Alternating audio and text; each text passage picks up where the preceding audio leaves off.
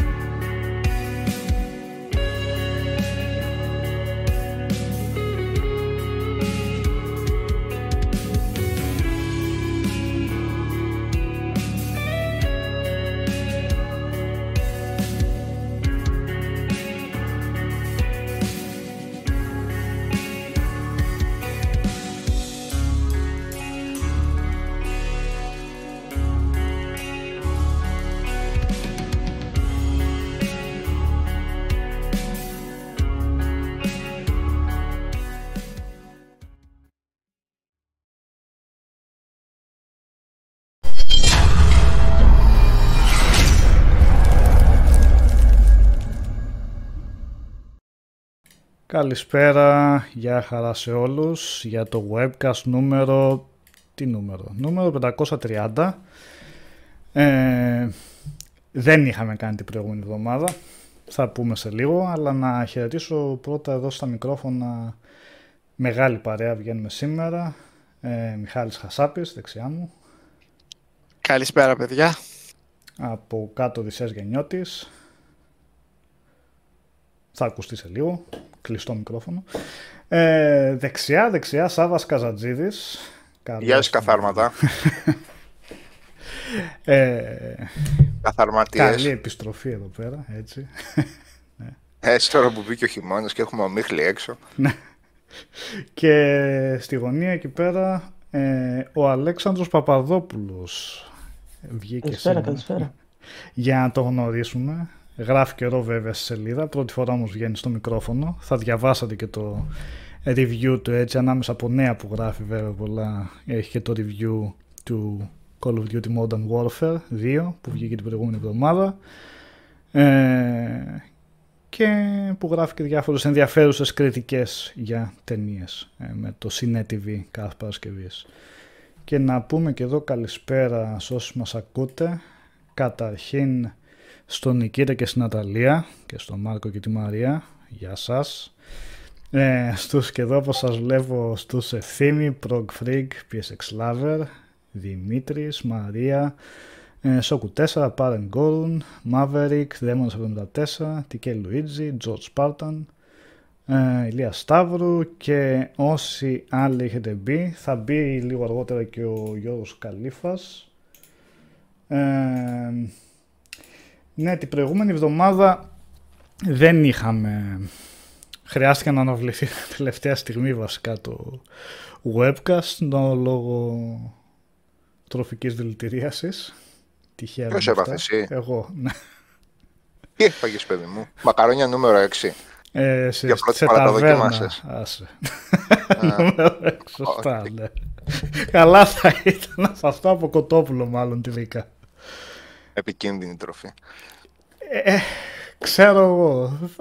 Τι να πω. Ναι. Επικίνδυνη. Τε, τέλος πάντων.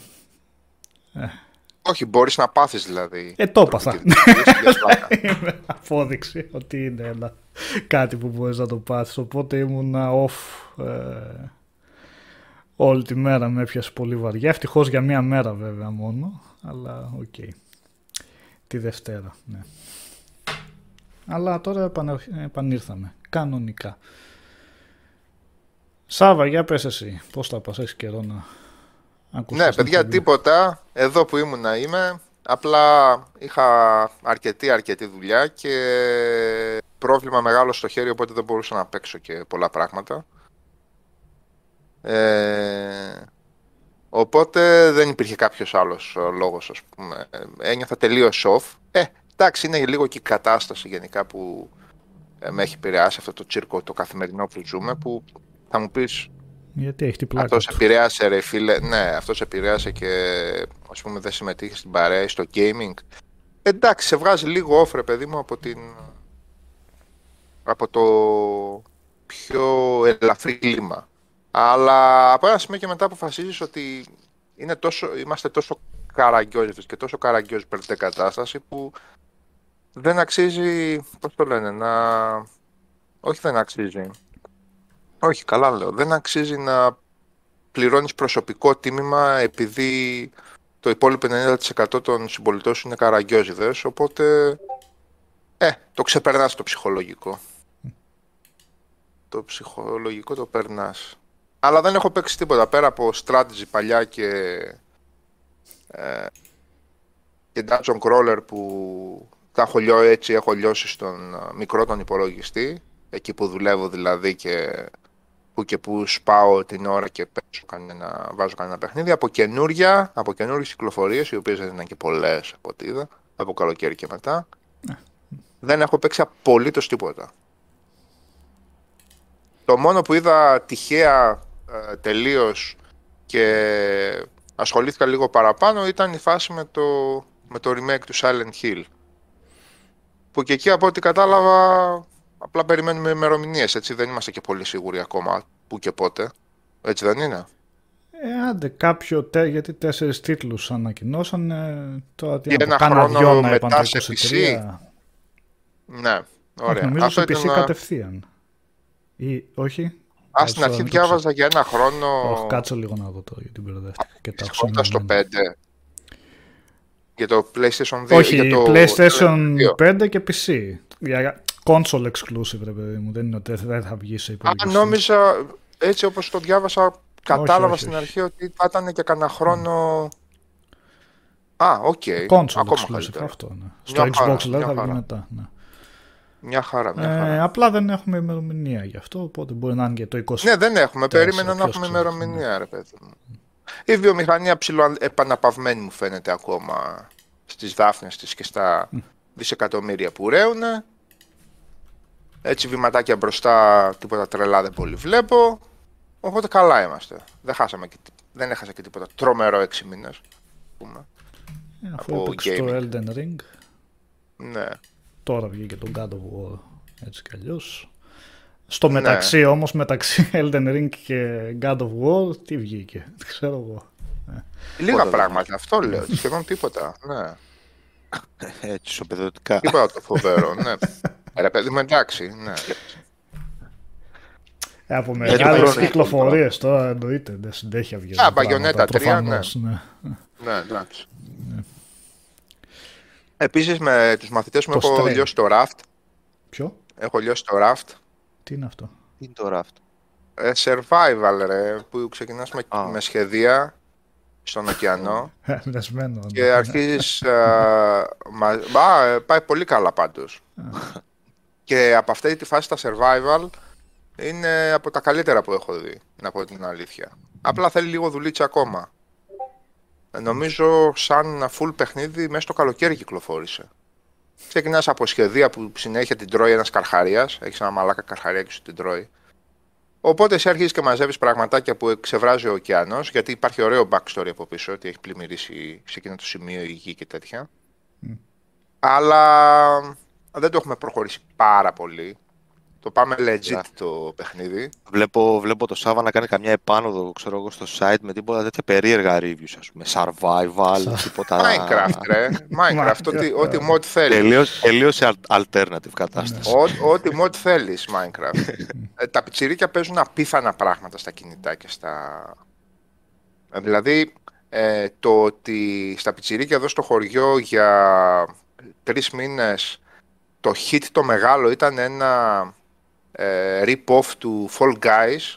Σας λέει κάτι? Ναι. Ήτανε το Stumble Guys. Okay. Το οποίο okay. κατέντησε πιο πλούσιο από το Fall Guys. Και επειδή αυτό άρχισε να ανεβαίνει σαν τρελό, το Fall Guys από ένα σημείο και μετά έγινε και δωρεάν. Δόθηκε αρκετά, αρκετό, για αρκετό καιρό δωρεάν. Γιατί το ξέσχισε το Stumble Guys, το Fall Guys. Καλή φάση, ε? Mm. Βέβαια ανοιχτό σε cheat και τέτοια εννοείται. Τα πάντα. Και βλέπεις τα πιτσιρίκια τώρα με τα κινητά. Τα χέρια πάνε... Ε, ε, ε, ένα απίστευτο πράγμα. Δηλαδή... Τι να σας πω, ρε παιδί μου. Μιλάμε για άλλες δεξιότητες πλέον και ε, άλλο τρόπο σκέψης. Τα... τα παιδάκια. εκατό τοις εκατό άλλο τρόπο σκέψης. Σε ό,τι αφορά το gaming. Anyway. Τα παρακολουθώ πολύ αυτά. Αυτό θέλω να σας πω. Το Free Fire ε, ε, επίσης έχω λιώσει.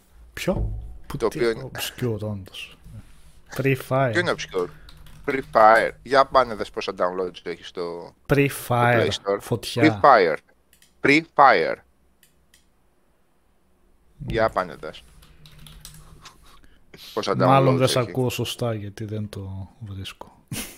Δεν ξέρω. Α, μπορεί και εγώ να μπερδεύομαι τώρα και να μην ξέρω εγώ. Δεν το λέω Free Fire, παιδιά. Κάθε μέρα το παίζω και δεν το... Oh, τι να είναι. Εντάξει. Μια λέξη. Κάτσε να το δω. Ναι, ρε. Ναι, για πάνε να δες πόσο downloads έχει. Α, σε κινητά είναι αυτό, έτσι. Ναι, ρε. Ναι. εκατόν πενήντα εκατομμύρια daily active users. Έτσι. Μόνο. Μόνο. Μόνο. Mobile rip-off uh, τον... Battle Royale. Αυτό τον shooter. Ναι, ναι. Όμως. Mm. Ούτε διαφήμιση αυτά, ούτε διαφήμιση. Βασικά δεν ξέρω. Τέλος πάντων, στα sites που παρακολουθούμε για επικαιρότητες και τέτοια δεν εμφανίζονται πουθενά. Ναι. Αλλά δεν έχουν ανάγκη πουθενά. να εμφανιστούν πουθενά. Προφανώς. Κάθε, κάθε εβδομάδα τα πιτσιρίκια ένα δεκάρικο. Ναι. Μπορεί να λέω και λίγα. Σε, εδώ τώρα, εδώ στο χωριό, έτσι. Ε, σε cosmetics και σε αγορές. Έριξα ένα δεκάρικο. Πήρα μία PaySafe. Ρε μάζεψε, του λέω του άλλου, πάρε καμία κάρτα γραφικών, θέλει να κάνει πι σι και έχει δώσει μια κάρτα γραφικών το τελευταίο τρίμηνο σε, σε PaySave για το Free Fire. Ναι, ναι φίλε, ναι. Ζάμπα λεφτάκια. Μάγκες, μάγκες όλοι τους αυτοί, μάγκες. Mm. Πολύ καλοί. Τι να κάνεις, και εμείς παλιά μαζεύουμε αυτοκόλλητα για albums, σάμπους, ξέρω εγώ. Άξι, δεν ξέρω αν είναι ακριβώς το ίδιο, αλλά anyway, ναι. Anyway. Mm. Άλλος κόσμος αυτός, Νίκο. Ναι. Α, α, άλλη πραγματικότητα. Ναι. Ναι. Αυτά... Μου κάνει εντύπωση γιατί και άλλη φορά σχολιάζαμε παιχνίδια που εγώ προσωπικά τουλάχιστον δεν τα έχω ακούσει καθόλου και εντάξει, κάθε μέρα διαβάζω επικαιρότητα και τέτοια, με ενδιαφέρει πάρα πολύ για τα παιχνίδια και λέω τι διάλογο. Πώς μπορεί να μην τα έχω σαν εικόνα καν, να μην τα έχω σαν Under εικόνα, the radar, ρε, δε, ναι. Τα περισσότερα είναι rip-off, καθαρά rip-off. Ναι. Ε, στηρίζονται σε ένα, παίζω εγώ, παίζεις εσύ, αλλά με γεωμετρική πρόοδο. Ναι. Και είναι εναλλακτική για πάρα πάρα πολύ κόσμο που παίζει τα, τα πρωτότυπα. Ναι, ναι. Και πιο προσιτά. Μα, ε, από οικονομικής πλευράς, ίσως, ξέρω εγώ. Δεν ξέρω. Τώρα θα μου πεις και τα άλλα free to play. Προσιτά, αυτό, είναι πολλά, αυτό, ναι. αυτό, τα λεφτά που ρίχνουν, δεν ξέρω, βρίσκουν μια, ε, μια μεγαλύτερη ελευθερία για cheat, για κωδικούς, mm. για το... Ναι.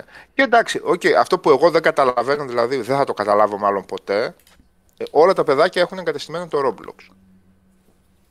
Γι' αυτό όλα τα την παιδιά. Άλλη φορά που δεν το είχα. Ε, ναι, ναι το, το Roblox το έχουν όλα εγκατεστημένο, μπαίνουν, κατευθείαν κοιτάνε καινούριους server και, και καινούριους χάρτες που έχουν κατέβει.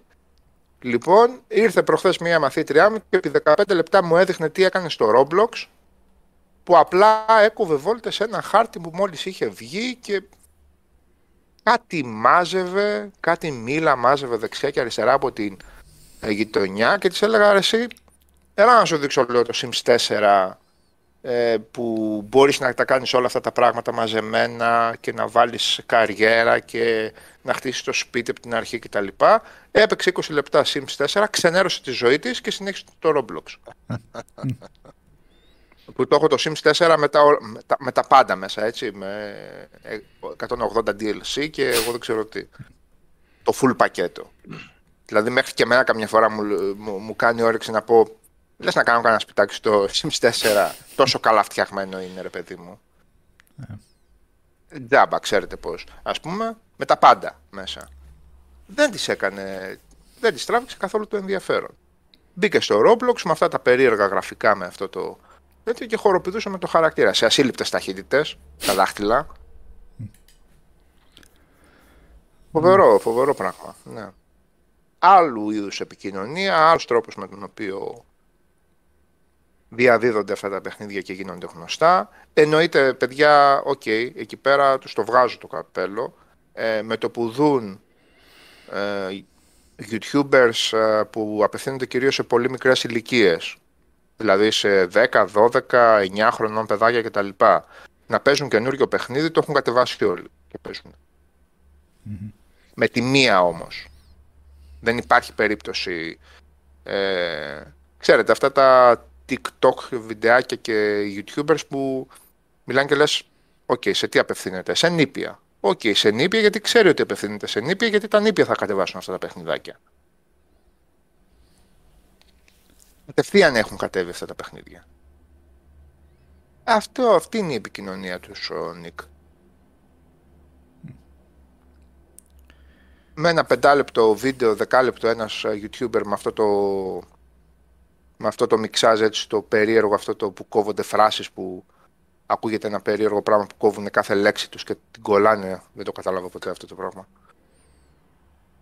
Και θα παίξει ένα τέτοιο βιντεάκι, την άλλη μέρα έχει κατέβει ένα εκατομμύριο φορές εδώ Ελλάδα, για πλάκα, σε ένα εκατομμύριο κινητά.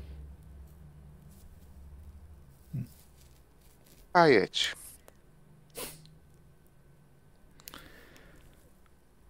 Α, άλλη... άλλος κόσμος εντελώς. Mm-hmm, ναι. Mm-hmm. Mm. Ποιο έλεγε να κάνει εδώ πέρα...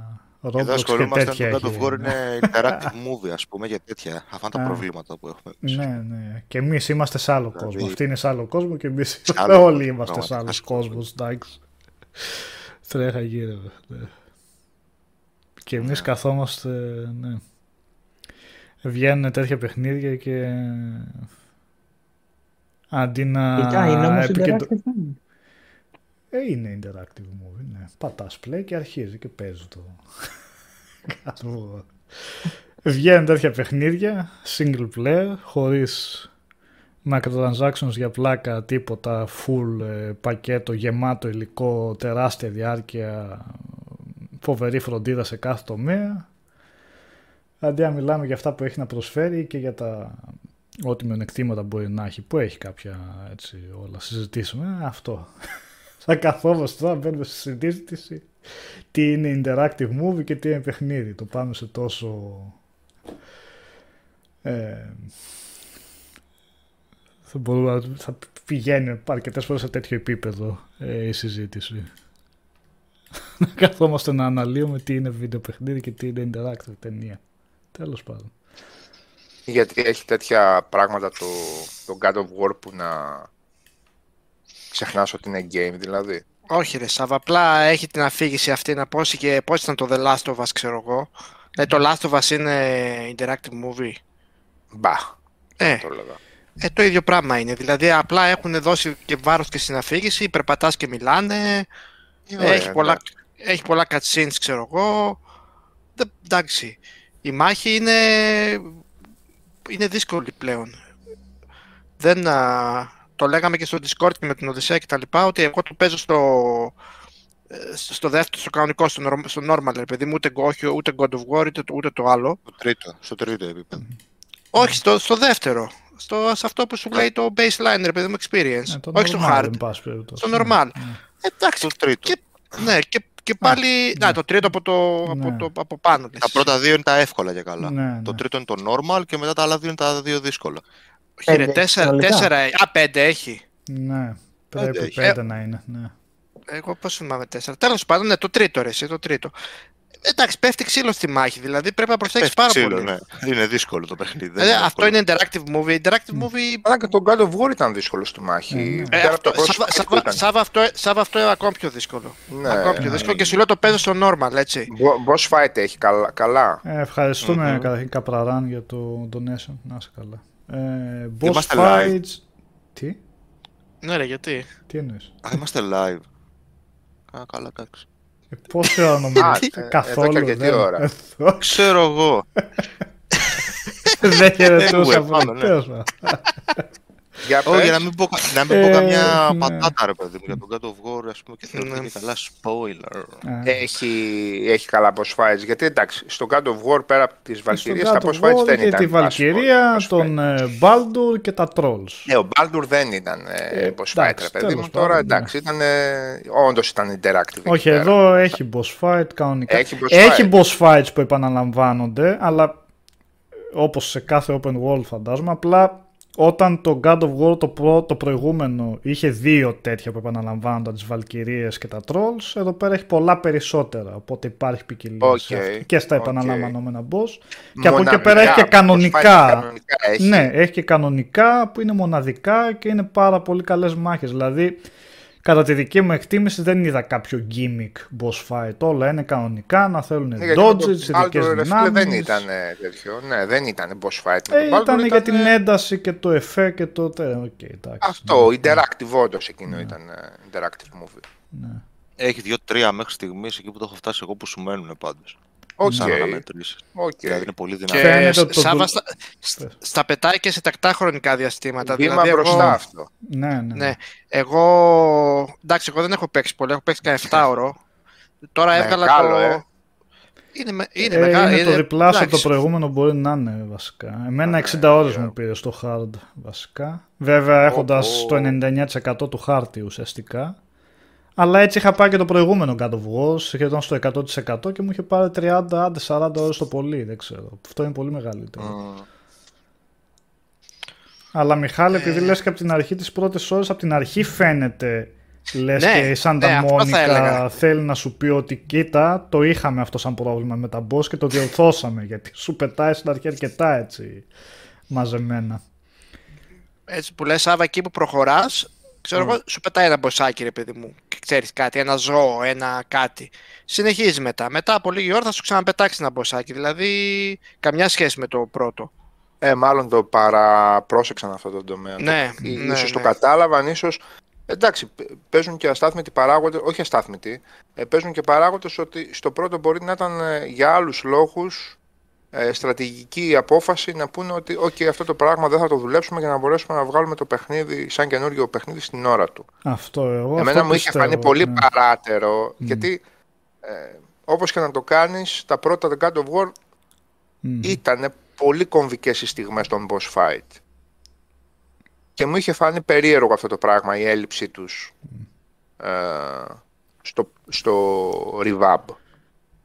Σάββα, επειδή είχαν πει σε συνεντεύξεις ότι τα είχαν βρει σκούρα με το σύστημα μάχης και δεν τους έβγαινε καλά και είχαν προβλήματα στην ανάπτυξη, ανεξάρτητα το πώς βγήκε, που ήταν. Επίσης το καταλαβαίνω ναι, αυτό. Ναι. Επίσης ε, νομίζω αυτός αυτός. Ήταν ένας λόγος που δεν είχε πολλά boss fights, γιατί δεν, ακόμα αν παλεύανε με το σύστημα μάχης, τι boss fight και πόσο ναι. να βάλεις, ξέρω εγώ. Φαντάζομαι δηλαδή.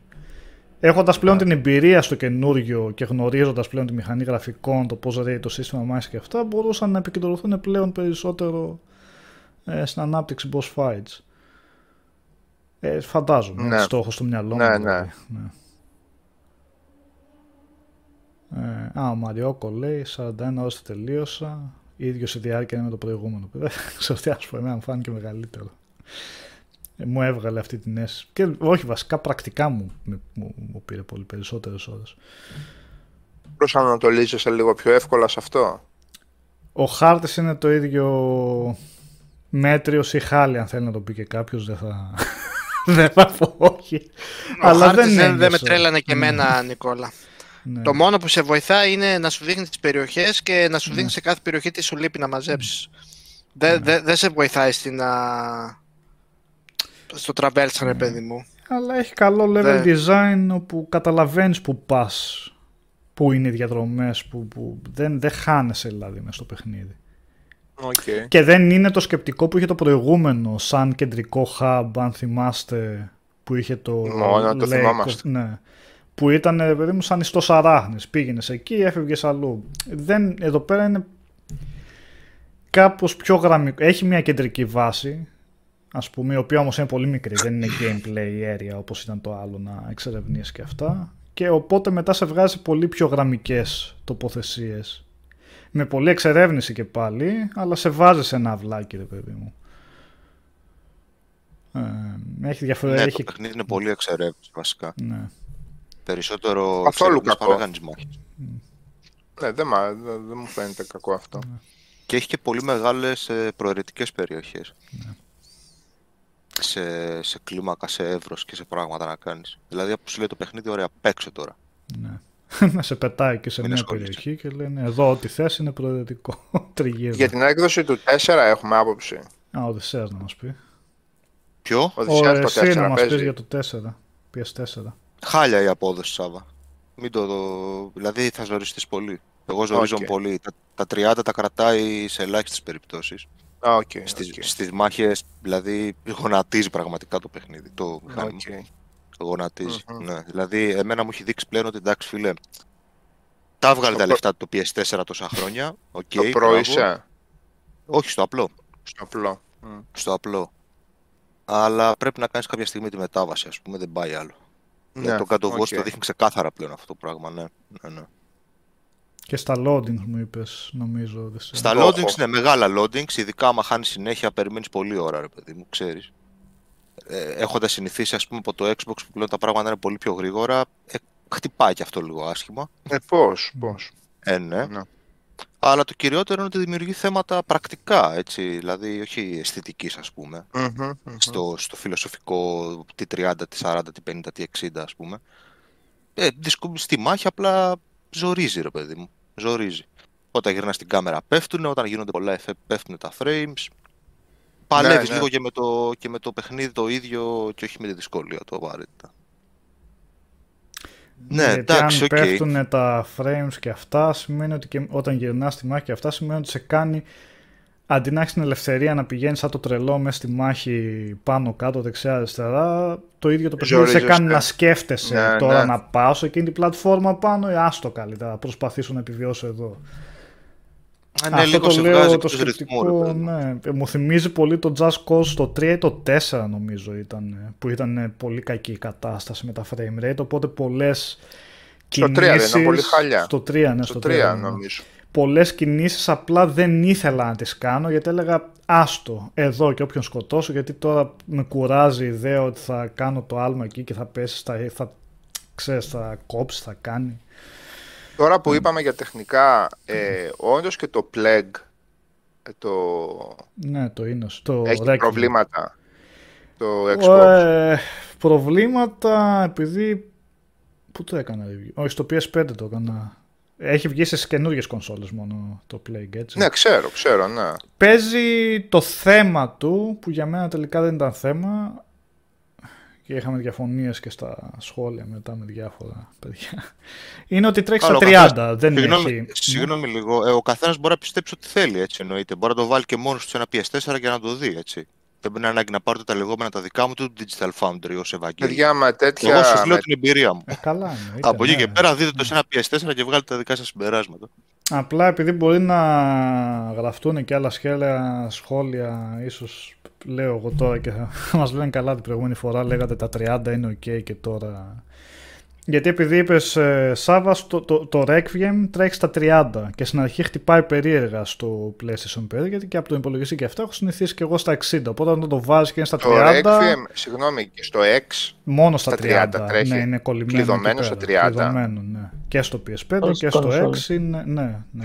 Στα πι σι νομίζω είναι ξεκλείδωτο. εκατόν είκοσι. Ναι. ναι. Αλλά ρε παιδί μου, τώρα και αυτό είναι περίεργο πράγμα. Δηλαδή, ε... περιμέναμε το mod του πρώτου του Innocence να τρέξει έχω στα εξήντα. Έχω την εντύπωση, Σάββα, το παιχνίδι Πάτς. θα μπορούσε να τρέχει στα εξήντα. Απλά έχει κάποιες αρκετά εντυπωσιακές στιγμές μέσα που πέφτουν πράγματα, κάνουν κάτι χιλιάδες ποντίκια να τρέχουν. που νομίζω δεν το κάνανε να ξεκλει... ξεκλείδωτο, γιατί εκεί θα αγκομαχούσε και δεν μπορούσαν να κόψουν εκείνες τις σκηνές γιατί ήταν το highlight του παιχνιδιού, άρα όλο το παιχνίδι στο τέλος βγήκε στα τριάντα, έχω την εντύπωση. Ε, προσωπικά Πολά, το συνήθισα μετά από κάποια. Στην αρχή μου χτύπησε περίεργα, αλλά όσο προχωρά, επειδή δεν είναι αμάν και το γρήγορο. Δηλαδή, άλλο είναι το God of War να το παίζεις στα τριάντα και να πέφτουν κιόλας, να μην είναι σταθερά που λέει ο Οδυσσέας. Αλλά. Ναι, και άλλο αλλά... πιο αργό το κάπως που είναι το Plague Tale και είναι στα τριάντα σχεδόν κολλημένο. Ξέρεις τι Ρενικό όμως, επειδή το είχα παίξει ήδη δύο φορές στο One, νομίζω. Mm. Το Plague Tale. Στο One το είχα παίξει. Δεν θυμάμαι, ρε παιδί μου. Και μετά το είχα βάλει και στο πι σι. Ναι. Η διαφορά, ρε φίλε μου, είχε φανεί τόσο μεγάλη, τόσο όμορφο μου είχε φανεί στο, στα εξήντα που... Ναι. Μέχρι εξήντα πάω, εντάξει. Ναι. Ε, που... Ναι. Ε, καλά, δεν το συζητάμε. Όποιος έχει τη δυνατότητα να παίξει οποιοδήποτε παιχνίδι στα εξήντα, εννοείται. Δεν τίθεται τέτοιο θέμα. Και απλά εγώ έλεγα και... ότι ήταν... Ε... Τα συζητούσαμε με ένα φίλο προχθές, μου λέει έτσι και έτσι. Λέει, ναι. Κλειδωμένο, κακή απόδοση. Λέω γιατί, δικό τους παιχνίδι στο κάτω-κάτω. Καλά, δεν είναι δικό τους παιχνίδι. Δικιά τους μηχανή γραφικών. Ναι. Ναι. Όχι για Α, τη ναι, Microsoft, το... αλλά εντάξει, το παιχνίδι multi ήταν ούτως ή άλλως, multi-platform. Ε, ναι, αλλά και ο περίμενα... παραγωγός ήταν η πεντακόσια πέντε, ποια publish, όχι, δεν θυμάμαι, δεν ήταν η Microsoft πάντως. Απλά ήταν στο Game Pass που βγήκε. Ναι. Ίσως η μηχανή γραφικών τους να μην ξέρω εγώ τώρα τι να πω. Ξέρεις, έτσι, σι ντι Projekt, ναι. Για παράδειγμα, επένδυση τέτοια τη Red Engine και τα λοιπά, και το, το Witcher το καινούργιο βγαίνει Unreal πέντε, ας πούμε, οκ. Okay. Ναι. Ναι. Ή, α, τώρα που είπατε για το, για το remake του Witcher, ξέρουμε τίποτα. Του πρώτου. Σήμερα... Το, βγήκε το καμιά remake, πληροφορία. Όχι, το remake. Το remake λοιπόν, ανακοινώθηκε. Ναι, αυτό. Ναι, του πρώτου, του πρώτου. Ε, αυτό, όχι κάτι παραπάνω. Καλό είκοσι έξι. Κάνεις περιγραμμάδα. Α! Γεια σου, Κώστα. Γεια σου, Κώστα. Γεια σου, ρε Σάβα. Τι κάνεις. Καλά, Κώστα. Εσύ, πού είσαι. Αλάσκα. I wish, όχι, όχι, πιο νότια. Πού είσαι. Εδώ, ρε, Ελλάδα είμαι. Ελλάδα είσαι. Ναι, είπα, πού θα μας κάνεις την έκπληξη φέτος. Βικτόρια. Αγία Ελένη. Ε, ε, μάλιστα. Τι λέγαμε. Α, το remake. Το remake δεν έχουν πει και επειδή. Ναι, είπαν απλά τώρα ότι θα βγει το, το next gen update για το Witcher τρία. Πότε θα βγει, σαν να μην πέρασε μια μέρα. Καλά. Πότε. Πότε. δεκατέσσερις Δεκεμβρίου. δεκατέσσερις, έτσι, δεκατέσσερις Δεκεμβρίου. Καλό. Και θα είναι free. Καλό. Αυτό, αυτό έλειπε. Ναι, καλό αυτό, ναι. Σάβα, πόσες φορές θα το ξαναπαίξουμε ακόμα. Ε, μία φορά, ρε φίλε, τουλάχιστον ένα γρήγορο περασματάκι σε... Όχι σε... στο πολύ δύσκολο, να μπορέσουμε να το τρέξουμε λίγο. Θα το χαρούμε με next gen. Θα το χαρούμε. Ε, θα κάνουμε κάθε φορά ε... που το χέρι μας, η αλήθεια είναι. Σάβα, και εγώ πρέπει να το παίξω αυτό μια φορά σωστά, έτσι. Σωστά. Εσύ, ε, ε, ναι, στο Switch το παίξε. Στο Switch το τελείωσε. Το παίξα, άρα γιατί δεν το παίξα. Λοιπόν, προχθές είχα πολύ πλάκα με ένα, είχε πολύ πλάκα ένα, ένα καταπληκτικό παιδάκι που κάνουμε μάθημα. Ε, μου φέρνει το Switch του, το οποίο αυτός δεν το έχει βάλει στην τηλεόραση ποτέ. Το έχει εκατό τοις εκατό φορητό και το βάλαμε στη μεγάλη, την πενήντα πέντε. Και ήταν ο μικρός ε, για κάνα μισάρο. Πόπο τι ωραίο φαίνεται. Πόπο τι ωραίο φαίνεται. Λοιπόν, είχε, είχε, μιλάμε, είχε εντυπωσιαστεί τρομερά. Του λέω, κάνε ρε Θεόφιλε, λέω, κατάληψη στον, στο σαλόνι. Δεν μ' αφήνουν, μου έλεγε. Και το έχει, δηλαδή το έχει τρία χρόνια το παιδί. Ναι. Μιλάμε, μα, μα άφησε εδώ τη βάση, δεν, δεν την πήρε πάλι σπίτι. Άφησε εδώ τη βάση. Σάβα, φαίνονταν λίγο καλά ή... Ωραίο, ωραίο. Πάρα πολύ όμορφο φαίνονταν. Τι λες τώρα. Mm. Βάλαμε λίγο Mario θρι ντι και τι άλλο βάλαμε. Ε... Resident Evil Re- Revelations, το πρώτο. Εντάξει. Oh. Όχι, το πόσο στρωτά, όμορφα και τα λοιπά πήγαινε ήταν Αυτός είχε, εντάξει, αυτός είχε πάνω Minecraft, είχε Farming Simulator, τι άλλο είχε. Κάτι κουλά είχε θα βλέπεις πάνω, δεν είχε κανονικά παιχνίδια. Έως πάνω, ναι. Γιατί έχει ανοίξει μια συζήτηση τώρα με τις νέες τηλεοράσεις φορ κέι και τα λοιπά, ότι ξέρεις τα sub... Δεν είναι φορ κέι ε... δικιά μου. Ε? Δεν είναι φορ κέι. Ε, γι' αυτό φαίνονταν καλά όμως. Γιατί ναι. άμα μας λέει ο Μιχάλης Χασάπης ότι άμα βάλεις Switch λέει σε, σε καλή τηλεόραση πλέον ρε παιδί μου ότι ε, ε, αναλόγως τι upscale θα στο κάνει και μπορεί να μην φαίνεται καλά. Μπορεί να μην φαίνεται καλά, ναι. Mm. Να κάνει upscale από εφτά είκοσι. Το native το σήμα του πόσο είναι, χίλια ογδόντα. Δε, δε, σε, σε τέτοιο, σε docked και αναλόγως στο παιχνίδι, αλλά και χίλια ογδόντα φτάνει κανονικά. Και, και κάνει διαφορετικά upscale, αν πάει σε φορ κέι.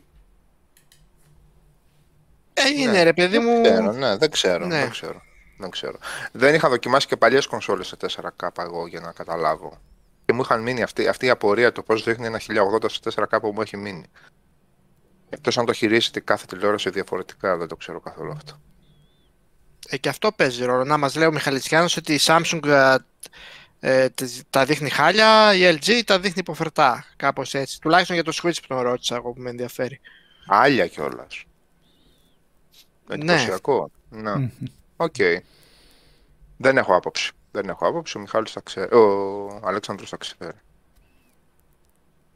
Ναι, ετοιμάζει ένα μεγάλο αφιέρωμα, παιδιά, να ξέρετε, ο Αλέξανδρος, ο Μιχάλης Χασάπης, ναι, γιατί... για τηλεοράσεις. Για τηλεοράσεις. Mm-hmm. Ε, μας άλλαξε η άποψη πάνω που καταλήξαμε μετά από δύο χρόνια. Κατέληξε στη τηλεόραση, αυτό είναι πολύ μεγάλο βήμα στη ζωή σου, να ξέρεις, έτσι. Το ξέρω, το ξέρω. Γενικά, αυτό είναι μεγάλο βήμα. Εγώ δύο χρόνια δεν πήρα τίποτα τελικά. Αυτά που έχω έμεινα. Α, πήγα και από κοντά σήμερα να τη δω. Α, δηλαδή, να γνωρίσουμε ποιο, το για πες. Ναι. Να φέρουμε το κάτι πίσω. Είναι αυτή την ελ τζι της σι δύο, ρε εσύ. Μια χαρά, σι δύο. Αυτή είναι η επόμενη σι ένα, να υποθέσω. Η φετινή. Θα είναι καλή, υποθέτω. Καλή φαινόταν. Τώρα θα τη δούμε, να ζήσουμε μαζί. Πόσο βγαίνει αυτή. Εδώ έχει γύρω στα χίλια εκατό, όχι, κάτσε, όχι τι λέω, σαράντα οκτώ ίντσες, έτσι, εγώ εκεί κοιτούσα. πενήντα πέντε είναι, δεν ξέρω. πενήντα πέντε εδώ έχει περίπου, χίλια διακόσια έχει εδώ. Η σι ένα έπεσε καθόλου. Θα, θα σε γελάσω. Εγώ τη σι ένα τη βρήκα ένα χιλιάρικο. Ε, δεν έπεσε. Η χίλια μου έβγαζε και εμένα ειδοποίηση τώρα τελευταία. Που την είχα. Από πέρυσι ακόμα που την έψα. Anyway. Ε, η πενήντα πέντε άρα πάντα έτσι. Ναι, για πενήντα πέντε. Εκεί κοιτάω συνήθως. Ναι.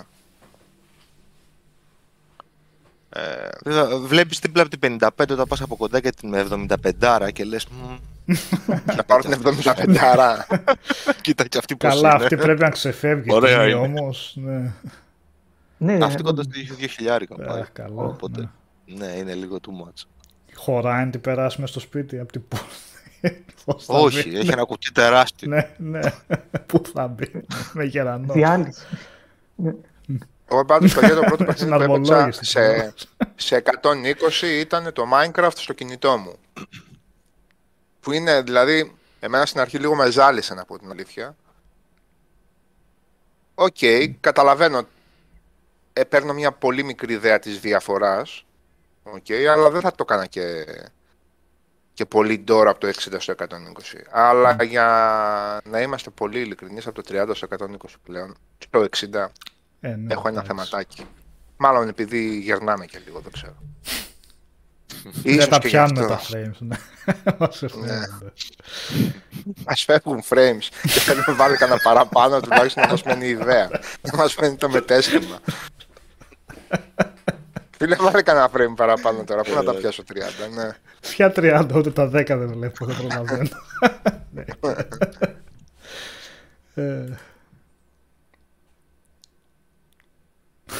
Η mini ελ ι ντι της Samsung στις εκατό ίντσες κάνει ως ένα σπίτι, λέει ο Κιλιμπόμπ. Ε, καλά. Η mini ελ ι ντι, γιατί, τι είναι το mini ελ ι ντι πάλι, και παραπάνω κάπου το είδα. Τι... Α, άλλη τεχνολογία είναι. Ναι, άλλα πάνε. Mini... Τι καλύτερα από τα όλεντ, παραπλήσια, τι φάση. Παραπλήσια είναι. Έχουν λιγότερο κίνδυνο θεωρητικά. Α, για το Berlin.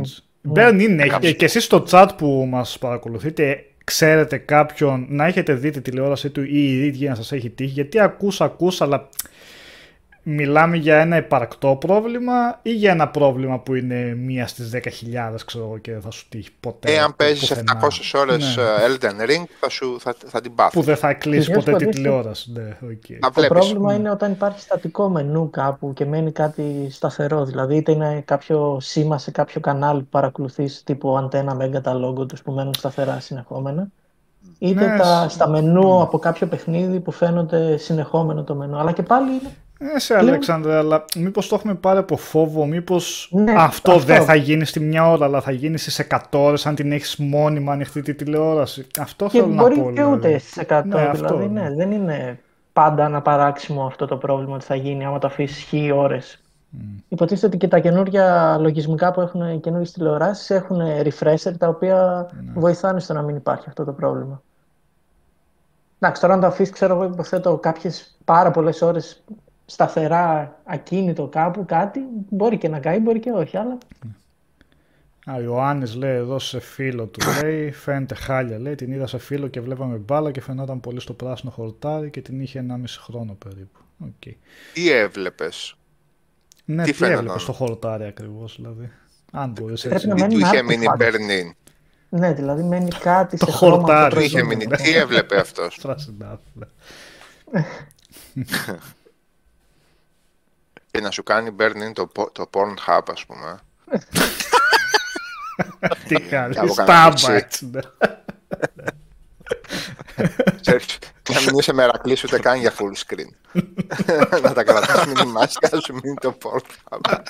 Αυτά ρε φίλε, μόνο το logo όμως να μας σου μείνει, γιατί τα άλλα κουνιούνται συνέχεια αυτοί. Αλλά κουνιούνται σίγουρα συνέχεια, ακόμα και τα προτινόμενα. ε, για το Modern Warfare μπορούμε να πούμε. Α, ναι, βγήκε το αυτό θα έλεγα. Βρήκες άνθρωπος. Όχι, ο Αλέξανδρος έκανε το review, ορίστε, για να τον ακούω περισσότερο. Είστε ελεύθερα, τι θέλετε, μπορούμε να μιλήσουμε. Ναι, έχει βγει εδώ και δεκαπέντε μέρες τόσο ή άλλο. Τι παιχνίδι είναι αυτό, βαράς με όπλα? Ναι, κλασικά πράγματα. Τρίτου προσώπου. Ναι, είναι τρίτου προσώπου point and click, όχι εντάξει. Ε, παρεμπιπτόντως έχει third person mode στο multiplayer. Αυτό είναι το... Πρώτη φορά. Μια καινούργια προσθήκη. Ναι. Α, έχει playlist που γίνεται και third person το, το παιχνίδι. Ε, ουσιαστικά μιλάμε για τη συνέχεια από το Modern Warfare το δεκαεννιά. Δεν έχει, η Infinity ήταν και τότε και τώρα. Και σεναριακά συνεχίζεται το παιχνίδι από εκείνο το σημείο. Και στο multiplayer είναι ουσιαστικά συνέχεια του ίδιου multiplayer από το Modern Warfare του δεκαεννιά. Ε, σεναριακά είναι λίγο χειρότερα από το δεκαεννιά θα έλεγα και από το Cold War. Εντάξει, το Vanguard το αφήνουμε λίγο έξω από την εξίσωση γιατί ήταν κακό παιχνίδι γενικότερα ε, εν τέλει. Ε, κρατάει περίπου έξι επτά ώρες το story του. Δεν, σε αυτά τα μεγέθη κειμένου τους ή άλλους συνήθως τα τελευταία χρόνια. έξι επτά στο... ώρες καλά είναι κιόλας από τη... Ναι, ναι, είναι μεγαλούτσικο για τα... Για, ε, σε normal, άμα είναι και σε hard μπορεί να φτάσει ναι. και περισσότερες ώρες δηλαδή. Ε, εντάξει, έχει τα σεναριακά κλισέ που έχουν πάντα τα Modern Warfare. Είναι η, η καλή task force η οποία κυνηγάει τους κακούς τρομοκράτες. Σε συνεργασία αυτή φορά με ένα καρτέλ οι τρομοκράτες προσπαθούν να πάρουν κάτι πυρηνικά για να χτυπήσουν την Αμερική. Το καρτέλ. Εντάξει. Ναι, ναι. ναι είναι και καρτέλ και τρομοκράτες μαζί. Στο Μεξικό εξελίσσεται το περισσότερο κομμάτι του παιχνιδιού. Εντάξει, θα πάει και σε, πηγαίνει και σε άλλες περιοχές. Έχει γίνει πολύ λόγος και για το Άμστερνταμ και το πώς το μεταφέρανε σε μια αποστολή. Mm-hmm. Ίδιο είναι, ρε. Η γειτονιά ναι. είναι ίδια. Ναι, ίδια. Ναι. Μέχρι και το τατουατζίδικο είναι εκεί. ίδια, ολόιδια. Καρμπών. Ναι, ήταν πολύ καλή μεταφορά αυτή. Παρόλο που το, το παιχνίδι δεν έχει ray tracing, δεν υποστηρίζει ray tracing, ήταν και καλά φωτορεαλιστικό το, το όλο κομμάτι αυτό το Άμστερνταμ. Ε, προσπαθεί να κάνει και ένα-δυο καινοτομίες στο παιχνίδι. Βάζει crafting για πρώτη φορά σε Modern Warfare. Αυτά δε εσύ Αλέξανδρε όμως... Πότε προλαβαίνεις mm. να τα κάνεις αυτά σε έξι ώρες το crafting? Ναι, τι ρόλο ακριβώς παίζει αυτό? Ε, ουσιαστικά όλο το παιχνίδι και όλες οι αποστολές ε, είναι λίγο κοπτοραπτικοί, δε, δεν συνδέονται και πολύ μεταξύ τους. Δηλαδή είναι, κάνουμε κάτι, Ά, μετά τελειώνει η αποστολή, πάμε κάνουμε κάτι άλλο και ουσιαστικά μας δείχνει μηχανισμούς που θα χρησιμοποιήσει το multiplayer. Και γι' αυτό και το crafting, γιατί τώρα σε δύο μέρες που βγαίνει και το Warzone το δύο κόμμα μηδέν, η νέα έκδοση του Warzone, και ξεκινάει και καινούργια σεζόν στο multiplayer του. Ωραία, δηλαδή και... για, για τα multiplayer. Ναι, ναι, θα μπει και ένα καινούργιο mode και στο Warzone, το οποίο λέγεται ντι εμ ζι, στο οποίο θα υπάρχει crafting και γι' αυτό υπάρχει και το crafting στο, στο campaign. Ε, χαμένη ευκαιρία δηλαδή, απλά το δείχνουν σαν μηχανισμό. Η αποστολή ωραία είναι αυτή που το έχει μέσα το crafting, γιατί είναι, είναι stealth αποστολή. Αν μην πούμε λεπτομέρειες τώρα σεναριακά.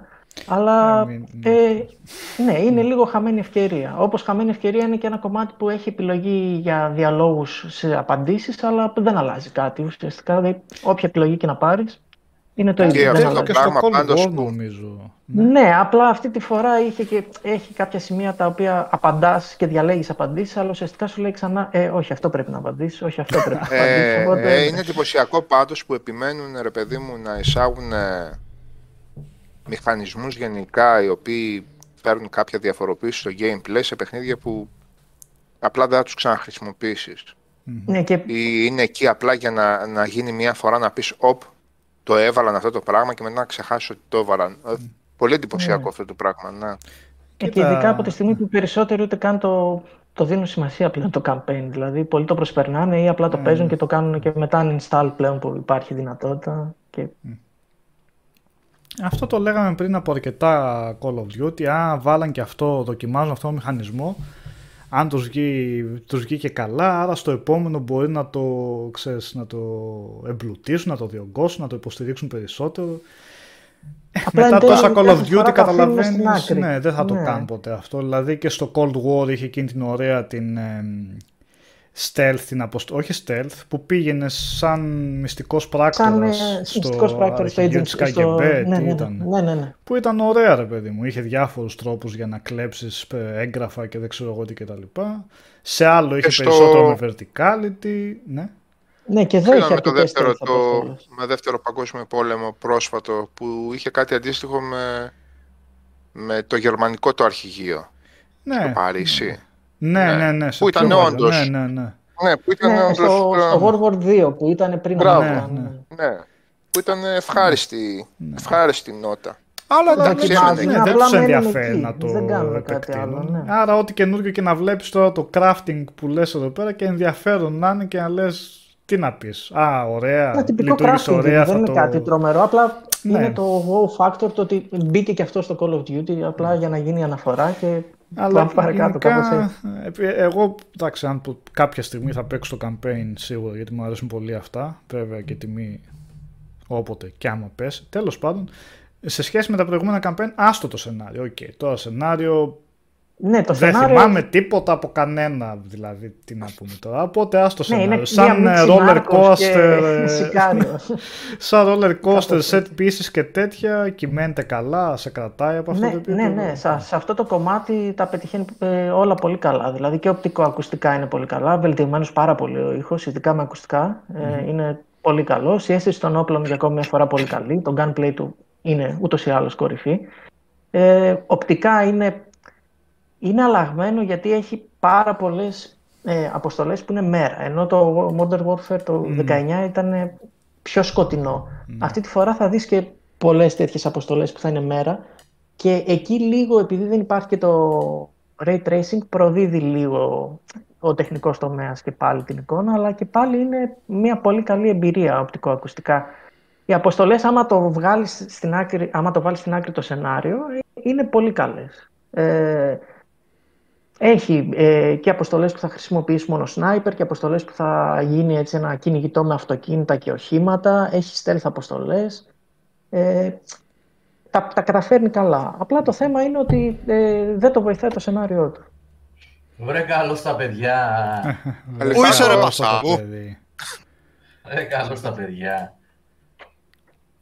Τι κάνατε ρε. Κατεβάζει πεντεκάδα σε λίγο. Δεν φαίνομαι. Ε, ναι, τώρα τα φτιάχνουμε, οκ. Okay. Πείτε εσείς και θα φτιάξω κανένας. Γεια σου. Μεγάλη παρέα. Νικόλας, Μιχάλης, ο κοσμοναύτης από το Άμστερνταμ. Λαβάριξ, τι έγινε. Γεια σου σύντροφε. Ο Κώστας. Μιλάτε. Ποιος είναι αυτός εκεί ο τζι φορ θρι μας. Έλα μωρέ μαλάκα, αφού το έδες στο Discord, το έγραψα. Παπάρα. Γεια σου Γιωργάκη. Τι κάνετε ρε. Καλά Γιώργη. Μια χαρά. Έχω πήξει στα σχολεία. Μισός έμεινα, ε. Να δώσω πάλι. Πάλι ο Τάσος, πάλι μισός. Κάθε φορά και μισός και πιο μισός. Όχι εντάξει, καλά είναι τώρα. Τώρα είναι καλά. Εδώ μπράβο Γιώργο, μπράβο, μπράβο. μπράβο. Πώς είστε, Σάββα, τι κάνεις?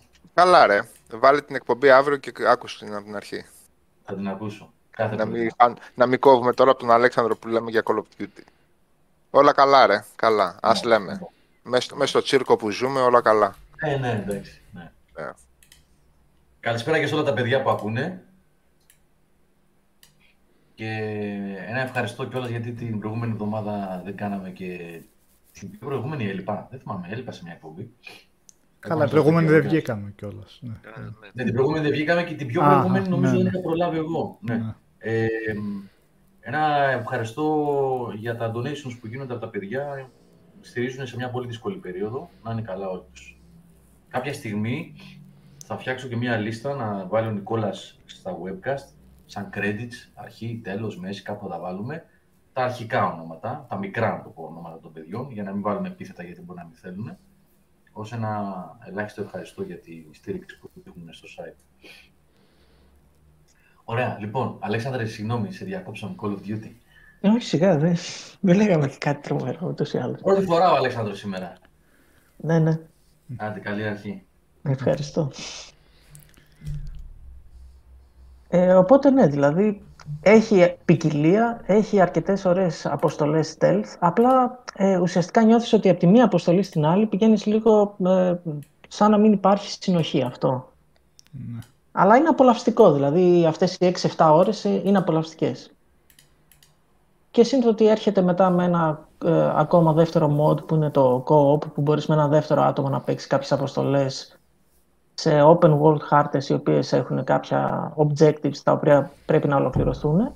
Υπήρξε ποτέ αυτό το πράγμα? Σε τέτοιο μέγεθος τα τελευταία χρόνια oh, όχι. Oh. Όχι. Oh. Δεν θυμάμαι σε τέτοιο μέγεθος να υπήρχε κάτι αντίστοιχο. Ε, κυρίως ήταν στα τα zombie mode το οποίο... Όχι, όχι, σε, σε αυτό το ξέρω, αλλά μέσα στο yeah. campaign υπήρχε τέτοιο πράγμα ποτέ. Δεν είναι ακριβώς μέσα στο campaign, ουσιαστικά είναι δεύτερο mode. Άλλη mode είναι, είναι και άλλο αυτά, κομμάτι. Mm, okay. Τα spec okay. ops, πώς τα λέει. Ναι, είναι τα spec ops, τα οποία ουσιαστικά αυτή τη στιγμή υπάρχουν τρεις αποστολές, με τρεις χάρτες ah, okay. βασικά με διάφορες αποστολές. Τώρα σε δύο μέρες που θα ξεκινήσει το season το πρώτο θα μπει άλλη μία. Και υποτίθεται ότι μέσα σε όλο αυτό το κομμάτι θα μπουν το Δεκέμβριο και για πρώτη φορά raids στο Call of Duty τριών ατόμων. Τώρα αυτό πώς θα λειτουργήσει δεν έχουν yeah. δώσει καμία λεπτομέρεια. Raids πολύ περίεργο είναι. Που, ναι, τι φας, πόσο... Δεν ξέρω από πού θα λειτουργήσει, από τον Destiny ίσως, ναι. από τον Division, δεν ξέρω, ναι. Ε, και μετά υπάρχει το κλασικό το multiplayer, το οποίο όμως και αυτό ήρθε σε μια κατάσταση περίεργη, με πολύ κακή λειτουργία των μενού. Γιατί έχουν προσπαθήσει να τα κάνουν όλα σε tiles, όπως να βλέπεις Netflix, Amazon, Apple τι βι, να, να τα πετάει όλα σε tiles. Και δεν λειτουργεί και πολύ καλά αυτό. Χάνεσαι εκεί πέρα λίγο. Τα μενού θέλουν πολλά κλικς για να κάνεις αλλαγή, ακόμα και στα όπλα ή σε έναν χαρακτήρα. Οπότε γενικά όλα δείχνουν στο multiplayer ότι το χρησιμοποίησαν σαν δεύτερο κομμάτι της beta όλο αυτό, μέχρι να βγει η πρώτη σεζόν και να λειτουργήσει καλύτερα, να μπει και...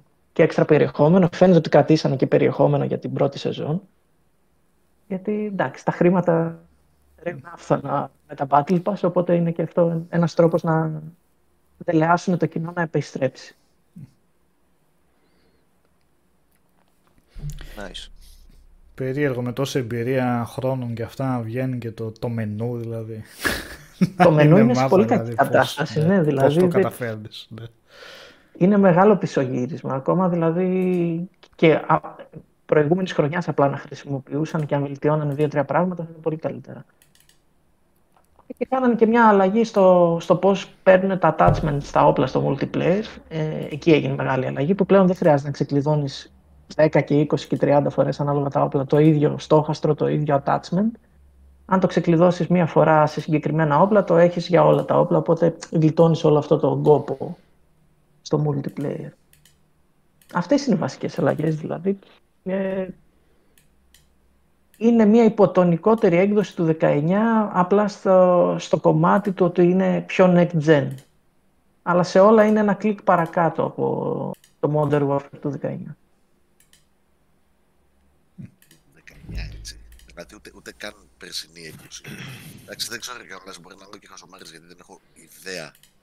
Επειδή το, την περσινή δεν την έκανε η Infinity, την έκανε νομίζω η Sledgehammer. Ουσιαστικά η κάθε εταιρεία ασχολείται με το δικό της κομμάτι. Δηλαδή εναλλάσσονται η Infinity World, η Sledgehammer και η Treyarch, οπότε η κάθε μία έχει και το δικό της κομμάτι που δουλεύει. Ναι. Τώρα δεν ξέρω αν θέλετε να ρωτήσετε κάτι άλλο, αλλιώς να προχωρήσουμε. Δεν νομίζω να, να έχουμε να πούμε κάτι άλλο πάνω στο παιχνίδι. Υπάρχει και το review, νομίζω τα έχουμε καλύψει όλα. Και το preview πιο μπροστά είχαμε κάνει το multiplayer. Ναι, ε, ναι τι άλλο να, να πούμε σε, πάνω σε αυτό. Τα είπες αναλυτικά και τα έργα. Ένα παιχνίδι που βγήκε την προηγούμενη εβδομάδα το καλύψατε, το μελήσατε.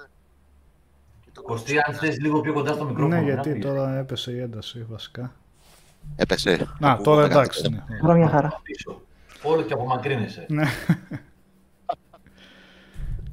Ναι, για ένα παιχνίδι που κυκλοφόρησε την προηγούμενη εβδομάδα. Μιλήσατε, ασχοληθήκατε, το συζητήσατε.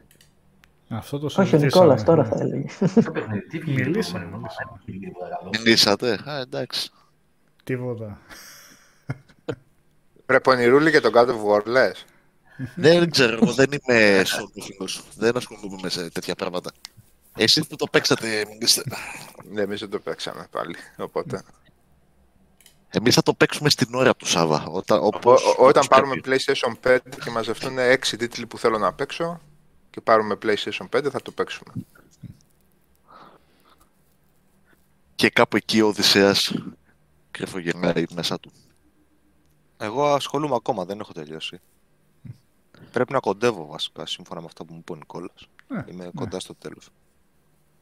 Απλά, ξέρεις, παίζω... φαίνεται το τέλος. Ναι. Δεν βιάζομαι ρε παιδί μου, πώς το λένε, να τελειώσει το παιχνίδι. Παίζω τα προαιρετικά που μου έχει ανοίξει τώρα. Τελικά η απόφαση του να μην πάνε σε τριλογία στο καινούριο setting, αλλά να το κλείσουν εδώ και να κάνουν ένα πιο μεγάλο παιχνίδι, το βοήθησε το παιχνίδι ή όχι? Εμένα περισσότερο μου άρεσε έτσι, δηλαδή δεν ξέρω, ίσως δεν τραβάνε πλέον οι τριλογίες για τόσο μεγαθύρια παραγωγές, δηλαδή να παίζαμε το δεύτερο μέρος και να ξέραμε μετά ότι θέλουμε άλλα τέσσερα χρόνια ξέρω, για να δούμε το κλείσιμο, είναι λίγο, είναι λίγο βάρβαρο βασικά. Δικό δηλαδή, αυτό ακριβώς, ναι, αυτό ακριβώς είπαν... ναι. Αυτό ακριβώς, γιατί να είναι Sony και κάνα μια τριλογία. Ναι. Όταν είχαν ανακοινώσει δηλαδή ότι θα τελειώσει εδώ με το Ragnarok και η ιστορία της Σκανδιναμικής Μυθολογίας, λίγο ανακουφίστηκα ας πούμε. Ε, όχι τίποτα άλλο. Συνήθως και τα δεύτερα μέρη μιας τριλογίας είναι και λίγο άχαρα. Ε, είναι το ενδιάμεσο το κομμάτι, έχει... Δεν... σε αφήνουν εντελώς στα κρύα του λουτρού πολλές φορές τα δεύτερα μέρη μιας τριλογίας, ακόμα και σε σχέση με το πρώτο. Εκτός αν είσαι Mass Effect που είσαι το καλύτερο γιατί είσαι μάγκας. Ναι, αλλά όλο το ταξίδι. Τώρα τελευταία αποστολή σε Σάββα. Από όλο το παιχνίδι. Όχι, κοίτα, όχι, λάθος, λάθος. Λέω τελευταία αποστολή στο μυαλό μου, πιο πολύ μου είχε το boss. Θα μπορούσα να το κάνω καλύτερα για τελευταία αποστολή, μια χαρά ήταν. Το παίρνω πίσω, ναι. Το Mass Effect το δύο ήταν.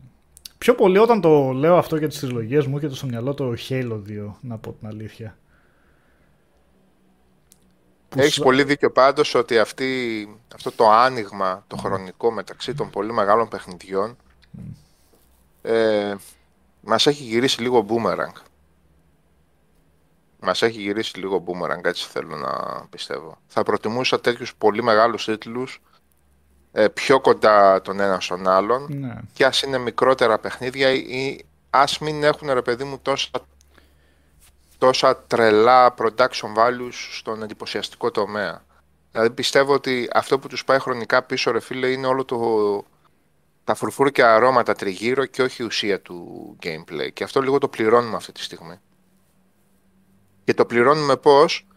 Ο κόσμος απασχολείται όλη την υπόλοιπη περίοδο με, τα... με τις υπηρεσίες, με τα services, και τελικά βγαίνει ένα παιχνίδι μετά από τέσσερα χρόνια ή πέντε χρόνια που το περίμενες και είναι απλά ένα διαλυματάκι τριάντα σαράντα ωρών σε, μια... σε ένα συνεχιζόμενο roller coaster των services, των υπηρεσιών παιχνιδιών. Και ξεχνιέται. Ενώ, ε, δεν ξέρω, αυτά οι αποφάσεις της βιομηχανίας είναι και πώς τη βλέπουν, αλλά πιστεύω αυτό το μοντέλο του κάθε πέντε χρόνια, παιδιά, βγάζουμε, κάθε έξι χρόνια εμείς βγάζουμε τίτλο, νομίζω έχει κάνει τον κύκλο του.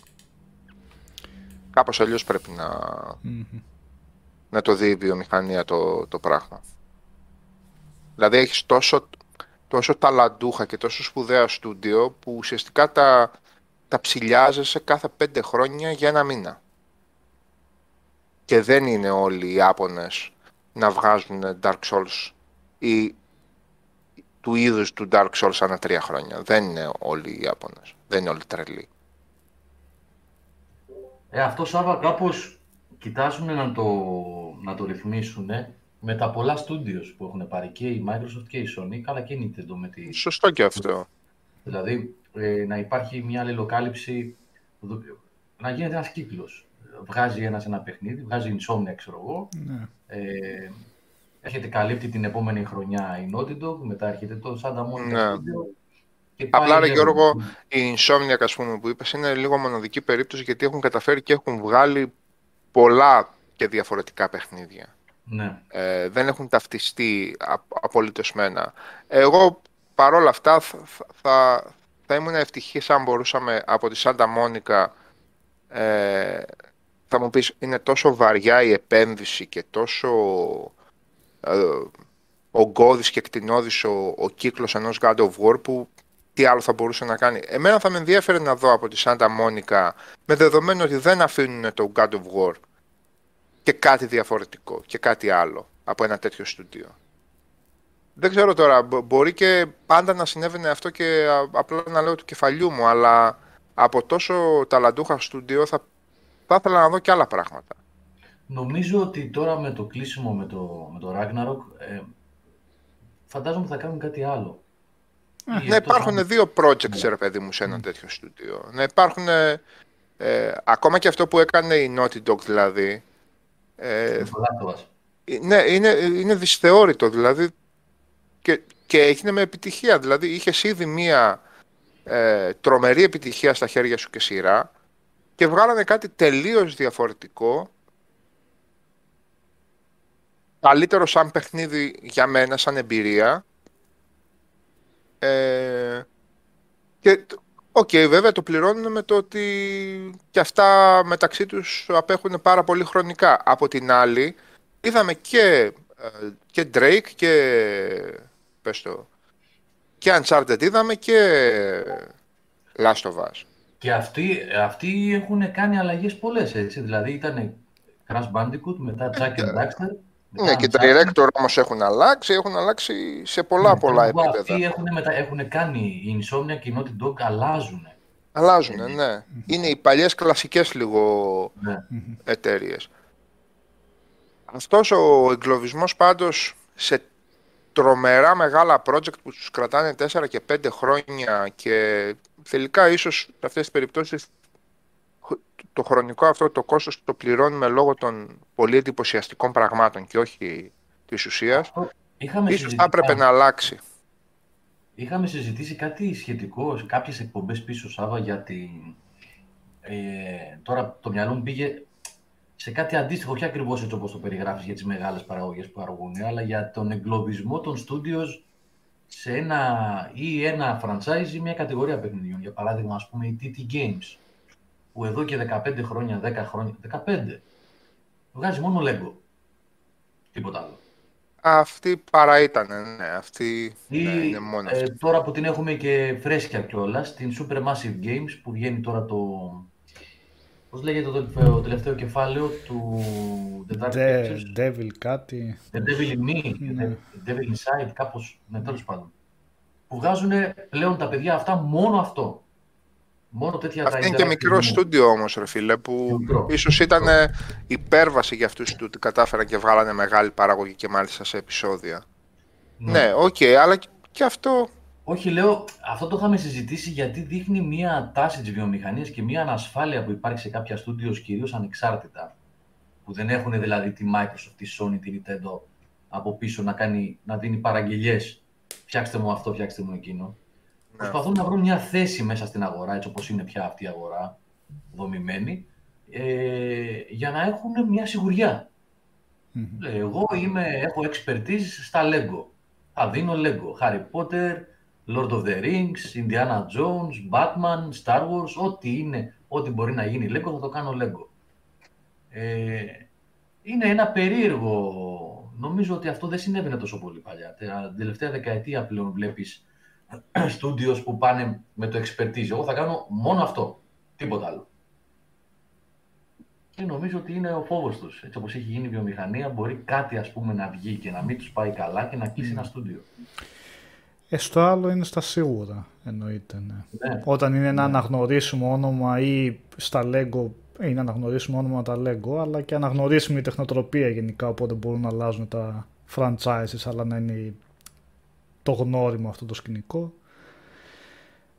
Όταν έχουν το κοινό τους, γιατί αυτό προφανώς δεν έχει γίνει ότι βγάλαν το πρώτο παιχνίδι και το δεύτερο. Πάντως έχουν βγει κατά σειρά παιχνίδια που πουλάνε. Άρα ακόμα και κάποιον να πεις ότι θα αποτύχει, είναι δύσκολο να αποτύχει παταγωδός. Οπότε υπάρχει μια σιγουριά γενικά σε αυτά που, που φτιάχνουν. Και πώς το αλλάζεις αυτό?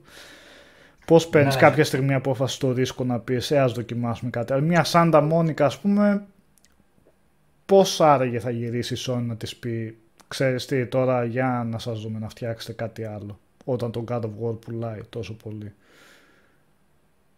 Έχει, ναι, θα, έχει πολύ, θα, θα, είναι πολύ, θα έχει πολύ ενδιαφέρον να δούμε αυτοί πώς θα, πώς θα συνεχίσουν. Ναι, τώρα. Αυτό που λέω ο Σάββας είναι ωραίο. Δηλαδή ένα τέτοιο στούντιο που έχει αποδείξει πλέον ότι έχει τεχνολογία, έχει τεχνογνωσία, mm-hmm. έχει καλλιτεχνική διεύθυνση, μπορεί να κάνει πράγματα, το έχει αποδείξει. Ε, αν ωραίο να τους δούμε να κάνουν κάτι άλλο. Από την άλλη, πάλι είναι κάτι ότι... καινούργιο, δεν ετοιμάζουν. Ναι, κάτι ετοιμάζουν. Έχουν πει ο Κόρι Μπάρλοκ έχει πει κάτι σε sci-fi. Ναι. Αλλά πολλές φορές εγκλωβίζονται από την ίδια την επιτυχία τους. Τώρα δηλαδή, όταν βγαίνουν τα νούμερα και σου λέω ότι τον God of War. Αυτό τον God of War. Το, το, προσέξτε, τον God of War είναι πολύ μεγάλο όνομα. Έτσι. Ιστορική σειρά.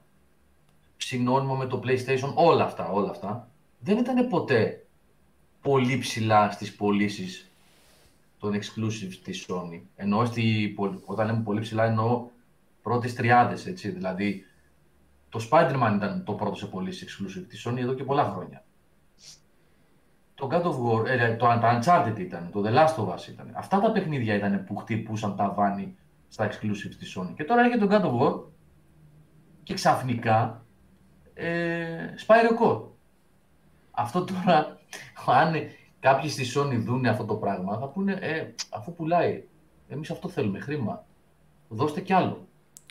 Δηλαδή, καμιά φορά εκλογίζονται... Αυτό είναι και το πιο λογικό, έτσι, αυτό είναι και το πιο λογικό. Και συνεχίζει και είναι επιχείρηση, δηλαδή, δεν θα πάρει, δεν νομίζω, είμαι αρκετά σίγουρος, δεν θα πάρει Κόρι Μπάλοκ την απόφαση που θα πάνε από εκεί και πέρα. Ή από πάνω θα το πούνε, τώρα ετοιμάζεται καινούργιο God of War, ας πούμε. Αν το πούνε αυτό, τελείωσε. Δεν μπορούν να πούνε άλλοι, όχι, εμείς θα κάνουμε δεν ό,τι θέλουμε. Μπορεί, ναι, κατά πόσο μπορεί ο Μπάρλοκ να πάρει ένα τέτοιο δημιουργικό ρίσκο, αν είναι ο ρόλος τέτοιος ή όχι, αν αποφασίζουν από πάνω κάποιοι άλλοι. Φαντάζομαι ο τύπος από την Guerrilla Games, ο Χέρμαν Χούριστ, πώς λέγεται, πώς προφέρονται, τα λένε οι Ολλανδοί κάπως περίεργα και όλα αυτά. Α, ο Οδυσσέας να μας πει. Να μας πει ο Οδυσσέας πάνε στο Άμστερνταμ και μαθαίνει ολλανδικά τώρα. Ναι, διότι με τρεις μήνες εδώ τα έχω μάθει ήδη. Έτσι. Και τι κάνεις δηλαδή όλη μέρα στο Άμστερνταμ, ρε Οδυσσέα, εκτός από τι δουλεύεις, ας πούμε? Δεν θες να σου πω τώρα. Πού περπατάς? Μετά τις δώδεκα.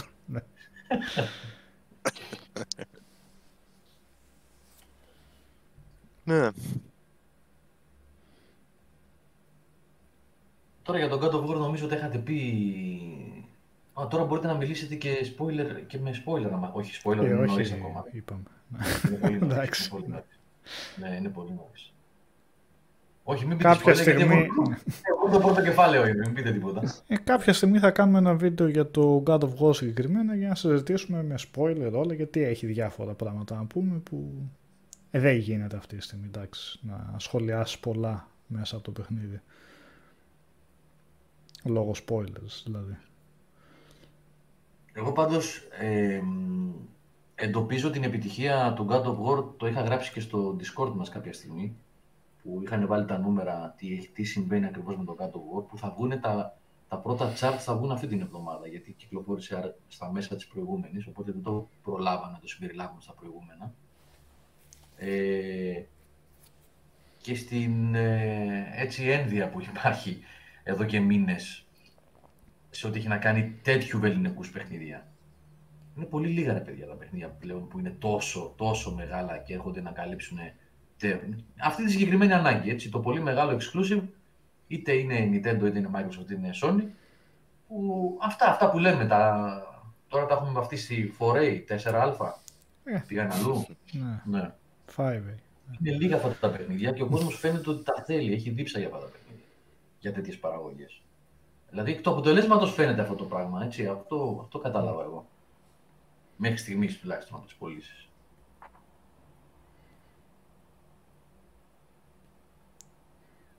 Τώρα, τι άλλο περιμένουμε για το επόμενο διάστημα? Το Callisto Protocol. Το Evil West. Και το Evil West. Απλά το Callisto Protocol, νόγω... Το Evil West το δύο. Όχι, Evil West σκέτο. Το μπερδεύεις με το Hard West, μήπως έχουν βγει και όλα αυτά. Α, Hard West, συγγνώμη. Το Hard West δύο βγήκε και είναι καλό να το δεις. Βγήκε μωρέ, βγήκε, βγήκε, ναι, ναι, ναι. Το Evil West είναι από αυτούς που κάνανε το Shadow Warrior, αν δεν κάνω λάθος. Shadow Warrior. Τα εφ πι ες, ξέρετε. Α, ναι, ναι, τα γρήγορα, τα εφ πι κατάνα. Evil West θα είναι τρίτο προσώπου. Ε, όπως καταλαβαίνεις, άγρια δύση με τέρατα και right. τέτοια. Hack and slash βασικά είναι.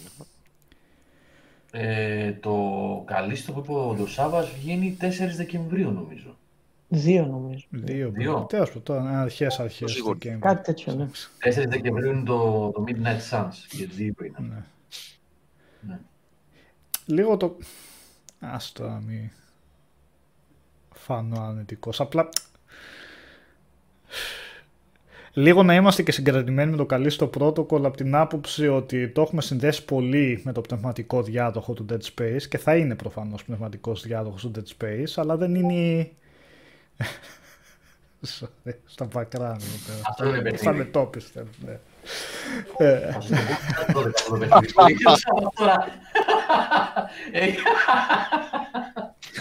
Αυτό το παιχνίδι δεν μπορούμε να το βγάλουμε στο YouTube που δίνει ο Σάββας τώρα. Γιατί να το κάνουμε stream. Δεν μας πειράζει. Ποιος έβαλε αυτό το κολομπότι που μου έκοψε το ένα? Λοιπόν, είναι ένα παιχνίδι που λέγεται... Sex Chess. Sex Chess. Τις εικόνες που μας δείχνει ο Σάββας τώρα από τα screenshots δεν μπορώ να σας περιγράψω, ούτε μπορώ να λέμε στο YouTube γιατί θα κατέβει το βίντεο, θα μας το ρίξουν. Αλλά είναι πολύ ενδιαφέρον. Αυτό το μπλόκαρα, εντάξει. Δεν τρέπεστε. Ποιος έβαλε λογοκριτή? Ρουά Ματ.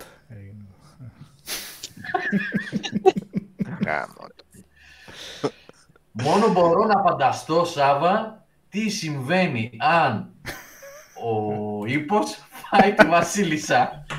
Night jumps, queen. If you know what I mean. Πολύ ενδιαφέρον είναι το παιχνίδι. Windows Steam. Να δεν ξέρω. Παντού. Εγώ... Switch. Εγώ...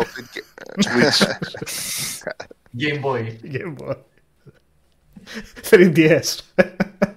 Α, η εταιρεία λέγεται Evil Boobs Cult. Evil Boobs. Με σήμα. Ναι, δεν έτσι. Δεν είχα την τιμή. Περίμενε. Θα το ψάξω.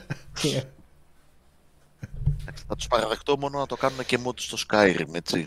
Να υπάρχει και αυτό κάπου. Ναι. Ο Λουξάμ ρωτάει, τα πιόνια είναι ανάλογα με τη θεματική. Προφανώς δεν Λουξάμ. Όλο το σκάκι είναι ανάλογο με τη θεματική. Το λέμε. Μας έβαλε εδώ πέρα ένα screenshot το Σάββα, θα σας το περιγράψω. Θα κάνω audio description. Το οποίο έχει, ας πούμε, κάποια στιγμή που ένα αξιωματικός ήταν αυτός, για να δω, τρώει ένα... Ε, τι βασίλισσα. Έχει κι άλλη που μου την έκοψε, ρε γάμο. Άσε, δεν περιγράφεται. Ούτε audio description μπορώ να κάνω. Ε, εδώ μεταξύ βλέπω ότι ξέρω εγώ οι λευκοί είναι όλοι άντρες, ρε παιδί μου, και οι, αρσι... και οι μαύροι είναι όλοι γυναίκες. Κατάλαβες. Έτσι, έτσι μάλλον το κόβω. Ε, α, ναι. Ε, μάλλον, ξέρω εγώ. Α, α, μα, α, τα πιόνια εννοείς, τα λευκά, τα πιόνια και τα μαύρα είναι άντρες-γυναίκες. Εντάξει, μπορεί να κάνουν και λάθος και εντάξει, να έχει και, και οι δύο στρέτη να έχουν και άντρες και γυναίκες. Και το πιόνι της βασίλισσας, ας πούμε, δεν θα το κάνει. Εγώ το έλεγα. Πρέπει να υπάρχουν δύο βασίλισσες και δύο βασιλιάδες, ναι. Τα logistics δεν βγαίνουν σωστά.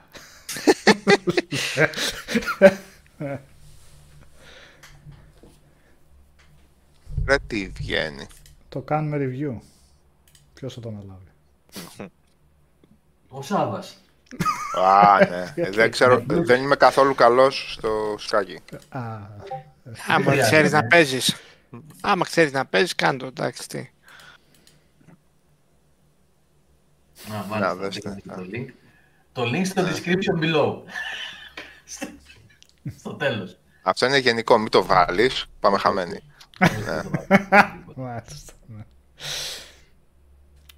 Κοίτα τι κάθονται και βγάζουν, τρελοί είναι όλοι. Πολύ ενδιαφέρον πάντως είναι, μάλιστα. Να δούμε λίγο τι...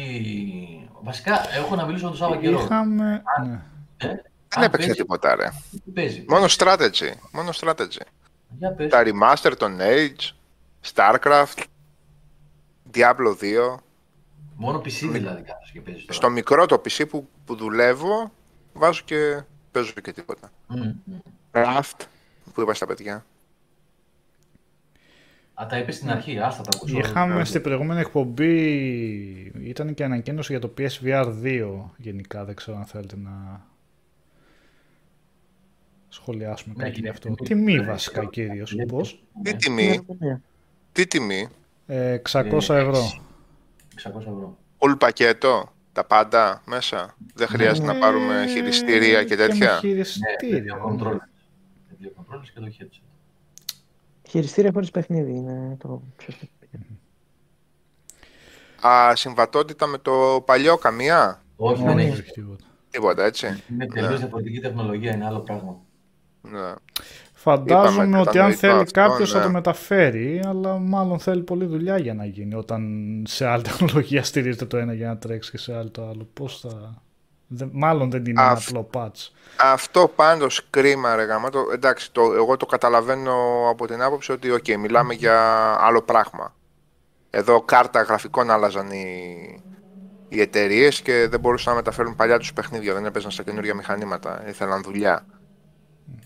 Αλλά είναι κρίμα γιατί ε, γίνεται μουσιακό αντικείμενο όλη η προηγούμενη βιβλιοθήκη. Mm. Δηλαδή σε δύο χρόνια από τώρα τι θα κάτσει ο άλλος να πάρει το παλιό το πι ες βι αρ, το πρώτο... Και με τα καλώδια όλα και καλά. Με τα καλώδια όλα, με την κατώτερη τεχνολογία, με τα χαμηλά frames, ξέρω εγώ, για να πει να παίξω από εκείνα εκεί τα παιχνίδια που πολλά ήταν καλά. Από ό,τι βλέπαμε. Mm-hmm. Αυτό είναι κρίμα λίγο, κρίμα.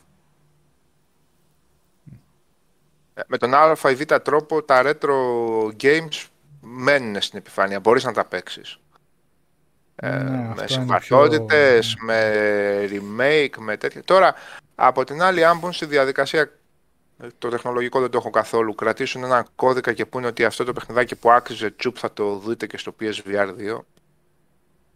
Μακάρι. Κρίμα όμως κάποια... γιατί είχε γίνει ναι. καλή, Γιώργο, είχε γίνει καλή βιβλιοθήκη, δεν είχε γίνει. Βεβαίως. Ε, και εγώ Σάββα θα την ήθελα πολύ τη συμβατότητα, η αλήθεια είναι. Γενικά, εγώ είμαι υπέρ της συμβατότητας προς τα πίσω, δηλαδή. Με... Σύμφωνοι, κάθε... απλά εδώ καταλαβαίνω ότι είναι πραγματικά ιδιαίτερη περίπτωση. Και έχει... Μάλλον είναι ναι. η εταιρεολογία σου σοβαρή. Έχει δεκαπέντε τίτλους, είκοσι μπορείς να βρεις. Που αξίζει να τους έχεις δηλαδή και να ναι, τους αυτό. Έχεις δύο. Αλλά από ό,τι καταλαβαίνω, πρέπει να το δούμε κιόλας. Αλλά καλά, έχουν περιγράψει κιόλας όλη την τεχνολογία από πίσω που υπάρχει. Δεν υπάρχουν δηλαδή ούτε καν κάμερες και φώτα και λαμπάκια και τέτοια. Είναι όλα με, με γυροσκόπια, motion detection κτλ. Είναι τελείως διαφορετικό το Πι Ες Βι Αρ δύο. Φαντάζομαι και γι' αυτό είναι και τόσο ακριβό, γιατί είναι πολύ ακριβό. Είναι, ε. εξακόσια ευρώ είναι πολύ ακριβό, αλλά ε, είναι νομίζω στο πλαίσιο, στο πλαίσιο των premium high-end βι αρ που... Γιατί αν θυμάστε και το, αυτό του Νίκου... Oculus. Το, το Oculus, όχι το Oculus, το Έιτς Τι Σι Vive δεν είχε. Ναι, ναι, το Vive, ναι, ναι. Ε, ένα χιλιάρικο δεν έκανε όταν πρωτοβγήκε. Τόσο, τόσο. Ε, υποτίθεται ότι δεν ξέρω αν, δεν, δεν συγκρίνω, δεν έχω δει τα specs ακριβώς για να συγκρίνω. Καλά, και το Vive είναι και παλιό πλέον τώρα, έτσι, καμία σχέση. Τα έβαλε τα specs πριν λίγο ο Νικόλας του Πι Ες Βι Αρ δύο. Είναι πολύ δυνατό. Είναι φτιαγμένο για το PlayStation πέντε. Έλεγε και ο Αλέξανδρος την άλλη φορά, μακάρι να βγουν και ο Αλέξανδρος Μιχαλησιάνος. Να βγει και κάποιο update που θα το κάνει συμβατό με πι σι κτλ. Δεν το αποκλείω εγώ αυτό κάποια στιγμή να γίνει. Γιατί φαίνεται ότι η Sony είναι πολύ βάρος στο πι σι gaming τα τελευταία χρόνια, την ενδιαφέρει. Οπότε, αν το επιτρέπει δηλαδή η δομή του, πώς θα είναι, πώς θα συνδέεται με την κονσόλα, να συνδέεται και με πι σι, δεν αποκλείεται κάτι τέτοιο να γίνει στο μέλλον. Ε, το θέμα είναι ότι είναι κοντά. Είναι πολύ κοντά πια, το Φεβρουάριο θα, είναι, θα κυκλοφορήσει. Ε, τα παιχνίδια που έχουν δείξει μέχρι στιγμής δεν μου λένε τίποτα. Πρέπει να κάνουμε λίγη... Ε, καλά αυτό, μωρέ, ναι, τα demo ναι. τους. Τα demo είναι αυτά. Και το ενδιαφέρον εδώ είναι ότι έχει μικρό headset, έχει ένα πάρα πολύ μικρό καλώδιο, που πολλοί το θέλανε, καλώδια και ιστορίες να μπλέκονται. Και το πιο σημαντικό από ό,τι λένε είναι τόσο υψηλό και το refresh rate και η τεχνολογία των οθονών που ενδεχομένως να μην προκαλεί ήλικο σε τέτοιο βαθμό που το έκαναν τα προηγούμενα headsets. Αυτό βέβαια μένει να το δούμε, κατά πόσο ισχύει ή όχι.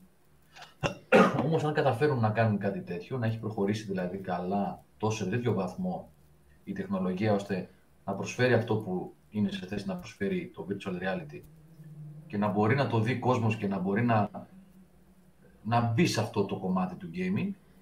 Ε, εγώ ξέρετε, μου αρέσει το βι αρ gaming πάρα πολύ, το Πι Ες Βι Αρ μου άρεσε. Ε, μα, ίσως να είναι σε θέση να προσφέρει... Γιώργο, αν το μηχάνημα το πρόσθετο αυτό πείσει ότι είναι με τον ΑΒ τρόπο future proof, γιατί το, το πρώτο το Πι Ες Βι Αρ δεν ήταν εκ των πραγμάτων. Ναι. Ούτε και τα υπόλοιπα, τα μεγάλα, τα Oculus και τα Vive και αυτά. Σε καμία περίπτωση. Έτσι ήταν τα πρώτα βήματα. Ήταν το πρώτο βήμα στη σελήνη. Ε, νομίζω ότι το εξακόσια, sorry που, το, που ακούγεται έτσι, δεν είναι πολύ. Γιατί αν μιλάμε για high-end πράγμα, το οποίο ε, σου εξασφαλίζει ότι με ένα Πι Ες πέντε παίζει άψογα και έχει όλα τα σύγχρονα κομφόρ, ας, πούμε, ας το πούμε έτσι, και ξέρεις ότι θα, το, θα, θα είναι για τέσσερα πέντε χρόνια και μετά δεν θα χαθούν οι τίτλοι σου και και και, ναι. Δεν μου ακούγεται τρελό το, το νούμερο. Με minimal παρουσία στο χώρο σου, με καλώδια, συνδέσεις ε, και όλα αυτό αυτά, είναι, δεν είναι αυτό. Τρελό ρε παιδί μου αυτό το εξακόσια. Δηλαδή, γιατί είναι τρελό το εξακόσια σε ένα επόμενο high-end βήμα σε αυτό το τομέα από τη Sony και τα χίλια διακόσια που ήθελε το... Πόσα ήθελε κιόλας το... Λάθος κάνω. Το Oculus στην αρχή με έναν πι σι εξίσου κτηνώδες. Γιατί το Πι Ες Βι Αρ έχει το, το πολύ θετικό ότι το, το μηχάνημα, το Πι Ες πέντε σου εξασφαλίζει playability. Ναι. Αυτό είναι πολύ βασικό για το πρόσθετο αυτό της κονσόλας. Δεν παίρνεις ένα πράγμα χίλια διακόσια που χρειάζεσαι ένα άλλο πράγμα δύο χιλιάδες για να παίξει. Οκ, okay, μην κολλάτε στα νούμερα, μπορεί να τα λέω και λίγο υπερβολικά, αλλά to make a point. Οπότε όχι, εμένα, δηλαδή να πει κάποιος για πρώτη φορά ότι μετά από έξι εφτά μήνες που θα στρώσει το πράγμα και θα έχουν βγει και πέντε έξι παιχνίδια, ε, δίνω χίλια εκατό ευρώ για ένα πακέτο. Πόσο κάνει το PlayStation πέντε τώρα, εξακόσια, επτακόσια, οκτακόσια, πόσο κάνει? Η επίσημη τιμή του είναι εξακόσια σαράντα εννιά. Α, εξακόσια σαράντα εννιά πήγε. Οπότε ναι, πάμε στα δεν, χίλια διακόσια. εξήντα εννιά, γιατί δεν το πουλάει, καλά μην είμαι απόλυτος τώρα, αλλά πολλοί δεν το πουλάνε εξήντα εννιά, το βάζουν bundle πακέτο. Να. Ίδια για να πάει στα εφτά. Στα εφτά κόμμα πέντε μάλιστα. Ε, οπότε θέλεις ένα χίλια τριακόσια. Οκ, εντάξει. Είναι επένδυση, είναι βα, βαριά entertainment. Ναι, επένδυση, είναι. Αλλά... Οκ. Okay. Ερωτάω γιατί δεν ήταν το άλλο που έδινες χίλια διακόσια ευρώ για, για ένα επίσης πολύ μεγάλο, πολύ δυνατό μηχάνημα. Εν τω μεταξύ, το πρώτο πι ες βι αρ όταν είχε βγει, έκανε τέσσερα παιδιά. Έκανε τέσσερα και χρειαζόταν να έχεις και τα... Και κάτι έπρεπε να έχεις, δεν ήταν full. Δεν είχε moves όμως. Δεν είχε τα moves. Έπρεπε να πάρεις τα moves. Άντε τε. Οπότε πάμε στα πέντε. Ναι, δεν είναι δηλαδή τόσο... Ποιος ξέρει τι. Και τα moves ήταν μια μεσοβέζικη λύση, έτσι, δηλαδή... Ναι. Πάλευες λίγο με, τα, με το χειρισμό, όταν ήθελε να παίξει με moves. Ήτανε... Ήτανε... Α, εντάξει, αν κάτσετε να το καλοσκεφτείτε, εσείς το σετάρατε, το βάλατε, αλλά... πέντε σαράντα εννιά, βρε, το πέντε, τι έξι σαράντα εννιά. πέντε σαράντα εννιά. Ναι, πέντε σαράντα εννιά πρέπει να είναι. πέντε σαράντα εννιά με το... Ναι, ναι, ναι. Ήταν πολύ patch στο patch τεχνολογικά, ρε παιδί μου. Χρησιμοποιούσε move τεχνολογία που ήδη προϋπήρχε από τότε, από τότε που είχε βγει στον πυρετό του Wii και του Kinect. Μια καινούργια τεχνολογία που ήρθε να κουμπώσει στο βι αρ με τις κάσκες. Μια άλλη ιαπωνέζικη έξτρα τεχνολογία με καλώδια που δεν συμφωνούσαν με τα καλώδια του προηγούμενου. Ναι, έχεις δίκιο. Το πρώτο ε, βγήκε το version δύο μετά.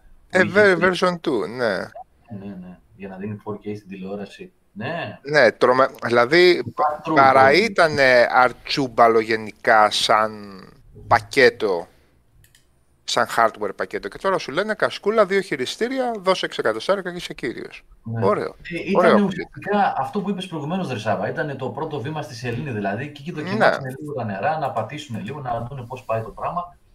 Πούλησε κάπως συμπαθητικά για αυτό που ήταν. Καλά, σαν βι αρ headset πρόδωσε πωλήσεις και με διαφορά ήταν από τους άλλους, αν θυμάμαι καλά. Ε, καλά, γιατί είχε εξασφαλισμένο το ότι θα τα παίξεις. Αυτά ακριβώς. Που... Ναι. Και έτοιμη βιβλιοθήκη. Και πιο φτηνό ήταν βεβαίως από το Oculus. Πάντως σαν hardware ήταν σαν εκείνο εκεί το περιφερειακό. Τι ήταν του Jaguar, ήταν εκείνο εκεί που έρχονταν, όχι. Ε, ποιας κονσόλας ήταν που έρχονταν σαν χέστρα από πάνω και καθόταν. Το θέρτι τού εξ του Megadrive. Αυτό, ναι. Ήταν τέτοια σαν φάση, χέστρα. Ρε παιδί μου, ναι. Έχει σαν χέστρα δεν έρχονταν εκείνο εκεί. Και, και, και, και το, Jack, το Jaguar σι ντι, λες, Σάβα. Το Jaguar σι ντι, ίσως, το Jaguar σι ντι, ναι. Δηλαδή, ήταν λίγο... Ωραία φίλε, να παίξουμε, αλλά αυτό το κυβότιο με τα καλώδια που θα το βάλουμε μετά. Λίγο άσχημη κατάσταση, εντάξει. Πάντως, παιδιά, το έχουμε ξαναπεί αυτό. Όσοι μπορούν να αντέξουν... Ένα, να αντέξουν, δεν είναι θέμα δύναμης ή οτιδήποτε άλλο. Είναι καθαρά ε, βιολογικό, δεν ξέρω πώς να το πω, ε, να, και δεν ζαλίζονται. Ε, το βι αρ gaming ευτυχώς, αυτό ήταν κάτι που είχε πει ο Σάββας πολλές φορές, το είχε εκφράσει ένα φόβο να μην τα μπλέξουνε, όπως είχαμε δει... Όχι, ήταν ξεχωριστό πράγμα. Ναι, ναι, που βλέπαμε με παιχνίδια κανονικά, να βάζουν μέσα και move και Kinect και Wii και remote και τέτοια πράγματα. Απλά και όχι, μόνο για να πούμε. Είναι μια άλλη εμπειρία, ξεκάθαρα. Ναι. Ναι. Είναι κάτι το οποίο εγώ το χάρηκα πάρα πολύ σε αυτό το, το crude στάδιο που ήταν, δηλαδή στην πρώιμη μορφή του τέλος πάντων με το πι ες βι αρ, γιατί εγώ εκεί το, έζησα το, το βι αρ gaming στη γενιά αυτή, δεν είχα ποτέ... Oculus ή Vive, για να δω. Ε, εγώ το ευχαριστήθηκα πάρα πολύ. Ήταν μια εμπειρία εξαιρετική, ειδικά με τους τίτλους τους καλούς, έτσι, γιατί υπήρχαν και πολλά fans, πολλές ε, ανοησίες. Μια που δεν άρχισαν. Οι περισσότερες. Οι περισσότερες οδησαν. Ε, ήταν ακόμα χαρτογράφητα νερά, εντάξει. Ναι. Αλλά υπήρξαν εξαιρετικά. Δηλαδή, εγώ σας έχω ξαναπεί, μην σας κουράζω κιόλας, τα λέω τα ίδια. Το Village, όχι το Village, συγγνώμη, το εφτά. Το εφτά, το εφτά. Ε, το πήγα όλο έτσι. Ναι, και όλο έτσι. Και ήταν, εντάξει. Oh, ε, το είχα ζήσει. Τρελίστε. Τρελή, εγώ, εγώ θα το πάρω το βι αρ το δύο κάποια στιγμή πάντως. Θα, θα δώσουν update για το Village στο Πι Ες Βι Αρ δύο. Ναι, θα δώσουν. Αλλά πλέον έχει παιχτεί, δεν θα είναι το ίδιο. Ναι, δεν θα είναι το ίδιο. Το εφτά ήταν τελείως παρθένο, ρε παιδί μου. Ναι, ναι. Το βάζεις μετά στην οθόνη και λες και πολύ flat φαίνεται. Γιατί. Ναι. Εγώ τη σκηνή αυτή την έχω περιγράψει σε webcast πολλές φορές. Που είχα νιώσει την πρώτη φορά. Ήταν και ο Σάββας με τον αδερφό του. Μετά ήρθε ο Σάββας με τον αδερφό του. Ναι, ναι. Με τον γκαράζ. Αυτό το λάθος το έκανα του Σάββα, του έβαλα μια σκηνή κατευθείαν πολύ, με πολύ δράση και τον πείραξε. Στον γκαράζ μέσα, έπω. Εγώ έφταιγα, εγώ έφταιγα. Γιατί. Γιατί. Να το βάλω κάτι πιο ήπιο να αντικαταστήσω. Ναι, εγώ έφταιγα και του πήγε στραβά, του κάτσε στραβά του Σάββα. Θυμάμαι όμως, πριν έρθει ο Σάββας με τον αδερφό του στο σπίτι, είχα ξεκινήσει και έπαιζα. Και θυμάμαι τη σκηνή στην αρχή. Λίγο μετά την αρχή, που είσαι στο δωμάτιο, στην κουζίνα που σε έχουν παγιδέψει, που είναι η στρογγυλή τράπεζα εκεί και κάθονται όλη η οικογένεια αυτή, και διαφεύγεις και προσπαθείς να φύγεις από το σπίτι για να μπεις μετά στα υπόγεια κάτω, έτσι. Που έρχεται αυτός με το τσεκούρι που είναι, που σπάει πόρτες και τείχους. Και περιμένεις εσύ τώρα πότε ο θα... Μπαμπάς, ναι.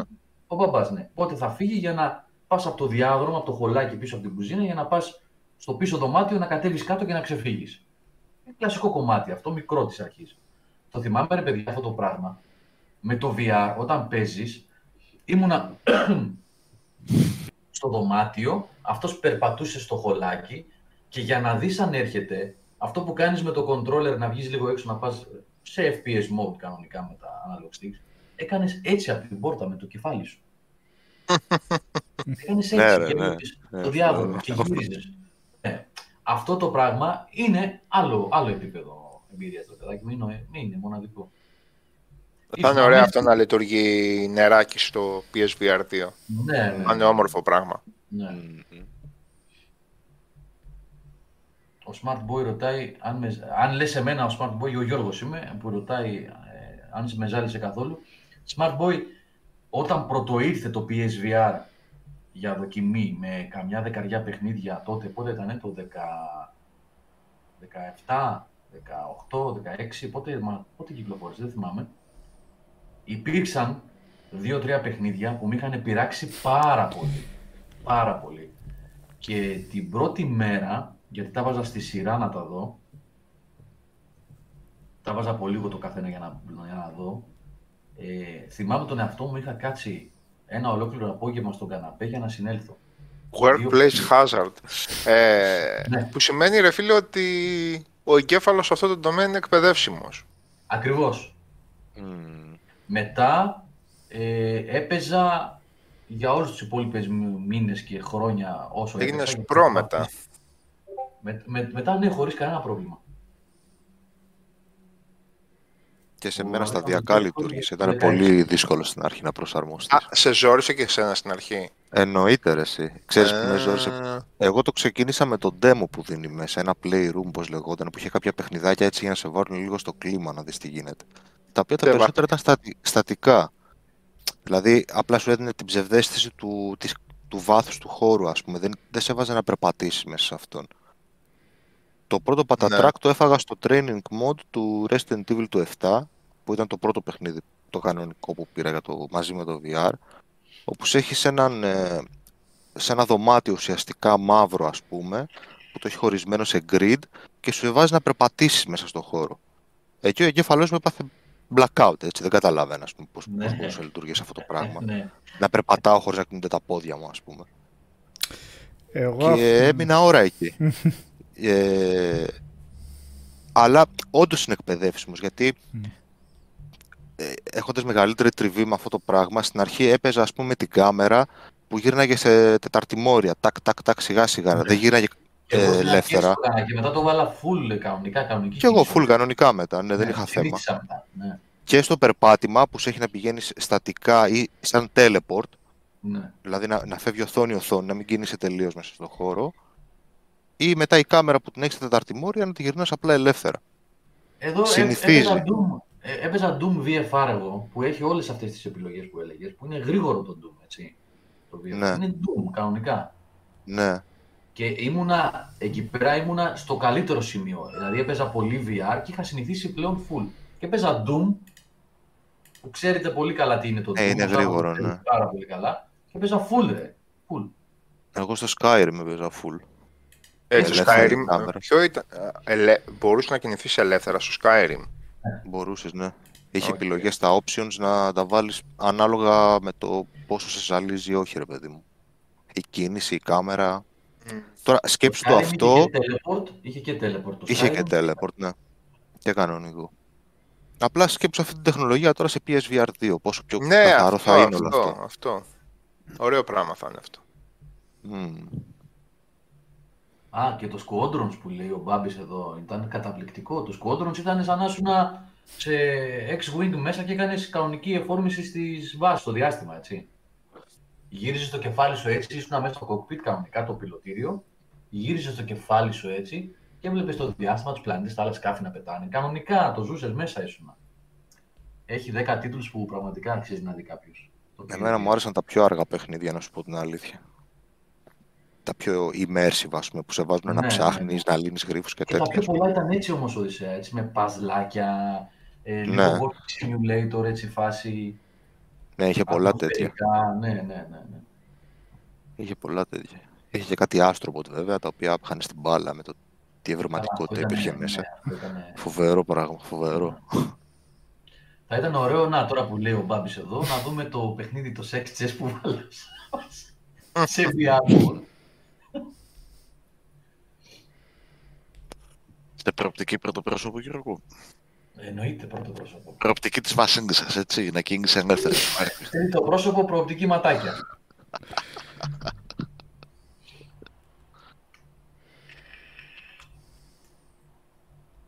Του χρόνου βι αρ δύο. Κάτσε να πάρουμε πι ες φάιβ πρώτα. Ναι. Οδυσσέας, εσύ δεν πήρες ακόμα. Θα πάρω όταν βγει το Forsaken, ρε, αυτό είναι το system. Ah, είναι το... Αυτό είναι το system seller μου, το έχουμε πει. Forspoken, ε, εντάξει. Ναι, ναι. Ε, το God of War, Γιώργο, πλέον... Ναι, ναι, αυτό, αυτό. Είμαι ο ανώμαλος της παρέας. Το God of War, το Ragnarok, ξορίζεται πολύ στο απλό το πι ες φορ, Γιώργο. Ναι, αυτό έλεγαμε. Δηλαδή, πλέον μου έχει καταδείξει ότι, εντάξει, φίλε... Τι ζητάς. Ναι, ναι, τι ζητάς, πραγματικά τι ζητάς. Πραγματικά τη ζητάς. Μα και το καλό χρυσό. Το απλό το πι ες φορ άκουγες ε, τον ανεμιστήρα στο τέρμα του, βέβαια. Όχι, εδώ δεν, δεν ακούγεται παρεπιπτόντως. Δεν ξέρω τι συμβαίνει. Δεν ακούγεται πολύ. Απλά έχει, πέφτουν τα frames πολύ. Α. Και σου κάνει λίγο τη μάχη δύσκολη. Είναι λίγο ενοχλητικό.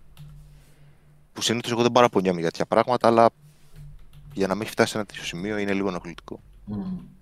Mm, δυστυχώς. Ε, λογικό είναι, έτσι. Ε, καλά. Καλή μόνο. Οπότε, ναι, το Γενάρη πι ες φάιβ. Γενάρη είναι το Forspoken, έχει κλειδώσει αυτό.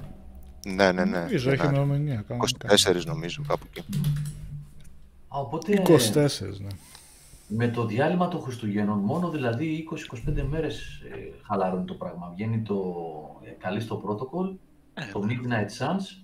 Σταματάει για λίγο τα Χριστούγεννα και μετά ξεκινάει να απονορίσε. Για πες. Ναι, έχει πολύ πράγμα το πρώτο τρίμηνο. Και το πι ες βι αρ δύο το Φεβρουάριο, κάτσε, έχω ανοιχτεί και τη λίστα κιόλας, να δω. Το Γενάρη έχουμε και Fire Emblem, έτσι, ε, από, για το Αγιο Switch, είκοσι τέσσερις Ιανουαρίου. είκοσι, ναι. Θέλετε να σας κάνω ένα πέρασμα τώρα στα γρήγορα τι βγαίνει το επόμενο διάστημα και να φτάσουμε και εκεί. Πες. Dead Space Remake βγαίνει. Λοιπόν, ε... δεκατέσσερα έχουμε σήμερα, έτσι. Έχει κανένα βίντεο σοβαρό από το remake. Dead Space. Ή ακόμα ναι, στα... έχει βγει νομίζω. Ναι. Κάτσα το. Για το Dead Space. Ε, έχει. Ναι, έχει βγει. Ναι, μονοκόμματο έτσι δηλαδή. Και έχουν και αρκετές αλλαγές. Δείξεις. Θα υπάρχουν αρκετές αλλαγές, λέει, ναι. Mm. Δεν θα έχει τρένο βασικά. Θα είναι όλο ο σταθμός ένα πράγμα ενιαίο. Ναι. Θα μιλάει και ο πρωταγωνιστής κάποια σημεία, κάτι...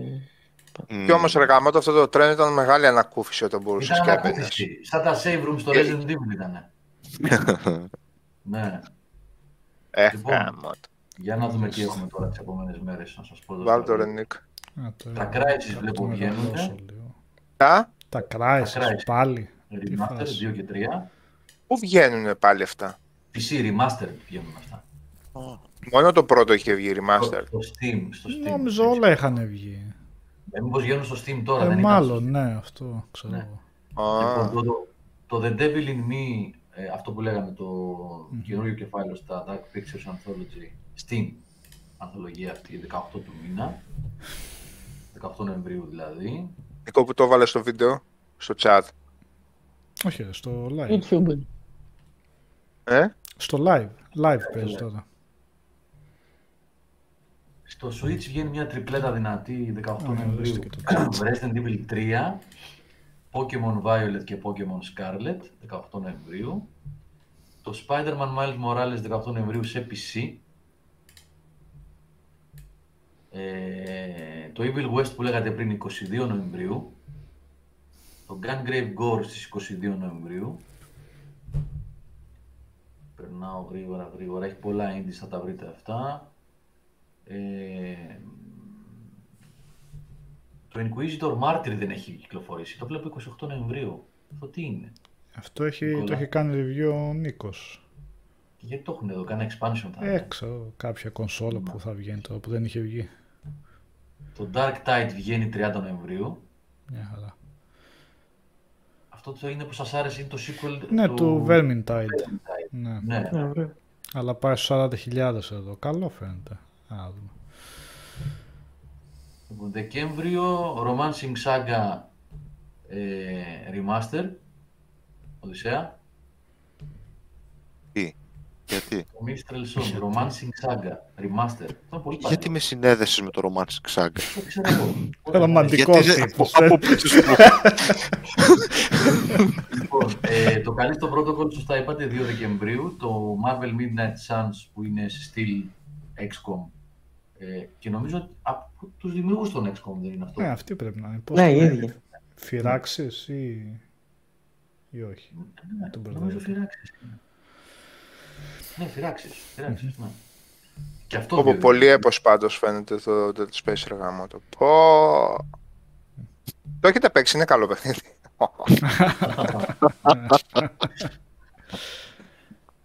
Λοιπόν, το Δεκέμβριος έχει διάφορα άλλα μετά, αλλά δεν βλέπω κάτι πολύ δυνατό εδώ πέρα. Ε, από όνομα εννοώ, πολύ γνωστό.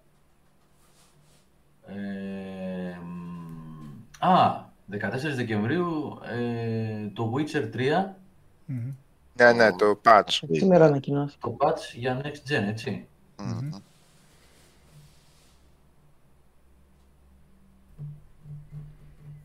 Και το Resident Evil επτά βγαίνει για Switch. Αυτά όλα βέβαια είναι cloud, έτσι.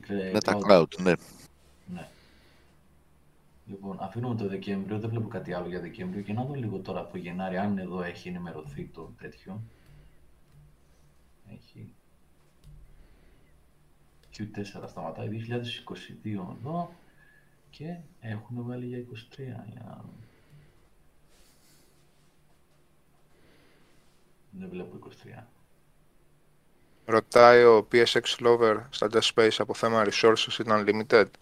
Ε, δεν μπορώ να θυμηθώ στο τρία τι γινόταν εκεί με το Workbench, αλλά στο πρώτο είναι πολύ συγκεκριμένα πράγματα. Mm. Αν και από ένα σημείο και μετά ε, σου δίνει την ευκαιρία το παιχνίδι να μεταφράσεις ε, αυτά που παίρνεις ε, σε υλικά τα οποία χρειάζονται για τις mm. έξτρα αναβαθμίσεις.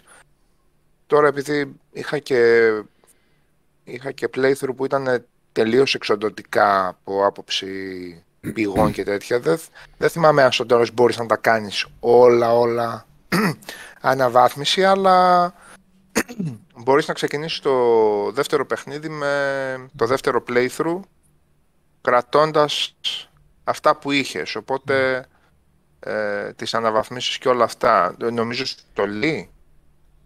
Δεν μπορώ να θυμηθώ. Γιατί mm, είχε ναι, εκείνο ναι. το achievement να το βγάλεις μόνο με το plasma cutter. Ναι. Αλλά αν... το είχα βγάλει εύκολα γιατί ήμουν ήδη mm. τούμπανο σε ό,τι αφορά τη συστολή. Αν ρωτάει για τα πυρομαχικά πάντως. Ε, βρίσκεις, μωρέ. Αν ναι, την κυνηγήσεις, βρίσκεις. Δεν είναι ότι βάζεις στα βέρτα, αλλά ναι. Δεν αλλά θέλει τίποτα... καλό ψαξιματάκι ναι. για να βρεις τα nodes, mm-hmm. να ξεκλειδώσεις, αναβαθμίσεις κτλ. Λοιπόν. Δεν σε έχει και τελείως άνετα ότι άντε παιδιά τη βγάλαμε την πίστα θα κάνουμε είκοσι. Mm. Το σκέφτεσαι ναι. λίγο, τι να αναβαθμίσω τώρα, τι να κυνηγήσω. Με ποιο όπλο να mm. το παλέψω. Ναι, αυτό ναι. Ποιο να κάνω. Ναι. Και τελικά το πλάσμα κάτω κάναμε όλοι, φαντάζομαι. Ναι, ανυπέρ, ανυπέρβλητη η ατμόσφαιρα τώρα, την άλλη. Ναι. Λοιπόν, Γενάρη έχουμε δεκατρείς του μήνα του One Piece Odyssey. δεκαεννιά του μήνα, δύο Persona, το Persona τρία Portable και το Persona τέσσερα Golden επανεκδόσεις. Μετά... Το τέσσερα Golden επανέκδοση πού? Ε, Xbox, ε, Windows, Windows Market και PlayStation. πι ες φορ, πι ες φάιβ. Golden είχε, δεν είχε βγει Steam. Στο, στο Steam είχε βγει, ναι. Στο Steam είχε βγει. Α, στο Steam. Ε, σκέψου Σάββα ότι θα βγει μαζί, δηλαδή η έκδοση του Xbox θα ξεκινήσει και την έκδοση του Marketplace, του Windows Marketplace, οπότε είναι δύο σε ένα. Okay, okay. Σε όλα βγαίνει, Series X. Ε, ε, ναι, είχε βγει πι σι το Golden, αυτό θυμάμαι. Ναι, ναι, ναι. Είχε βγει στο Steam, ναι. Πέρυσι mm-hmm. το, πρόπερσι το είκοσι. Και το Portable βγαίνει πι ες φορ, πι ες φάιβ, Switch, One, Series. Ε, παντού. Δε... Μετά έχουμε στις είκοσι του μήνα το Fire Emblem, Emblem Engage. Mm-hmm. Στις είκοσι τέσσερις το Forspoken. Στις είκοσι επτά το Dead Space Remake. Και στις τριάντα μία το Age of Empires δύο Definitive Edition. Πολλά για αρχή του χρόνου. Για το Xbox, έτσι. Για το Xbox, θα βάλω. Age of Empires για, ναι, για τις κονσόλες, για τις κονσόλες. One και Series. Α, δεν θα το έπαισα. Από την αλήθεια. Είναι πολλά για κόσμο. Για να μην πάμε τώρα το Φεβρουάριο που έχει το Hogwarts Legacy που είναι για δέκα Φεβρουαρίου. Το Φεβρουάριο είναι το πι ες βι αρ δύο που λέγαμε προηγουμένως, μαζί με τα παιχνίδια του. Καλά μπαίνει η χρονιά. Καλά μπαίνει. Έχει... Μάρτιο γίνεται πανικός. Φεβρουάριο έχει και το Octopath Traveler δύο. Μάρτιο έχει το remake. Company of Heroes τρία, είκοσι τρεις Φεβρουαρίου. Πήγαν πολύ μακριά τώρα, αλλά θα έχει συνέχεια, θα δίνει. Θα δίνει με το πομπίο και μια χρονιά. Α, remaster για το Tales of Symphonia δεκαεπτά Φεβρουαρίου, φοβερό παιχνίδι, το έχω στο, στο Gamecube αυτό. Με τα πολύ παιδικά γραφικά δεν είναι το Symphonia. Ναι, αυτό, με τα πολύ παιδικά. Ναι. Ω, για να δούμε και αυτό το Company, ρε γάμο το. Πω, πω. Άσε ρε Σάβα και καθυστέρησε αυτό, ήταν να βγαινε τώρα κανονικά. Δεν πειράζει, ας βγει κανονικό και ας μην έχει πετσοκομμένα campaigns σαν το δύο και...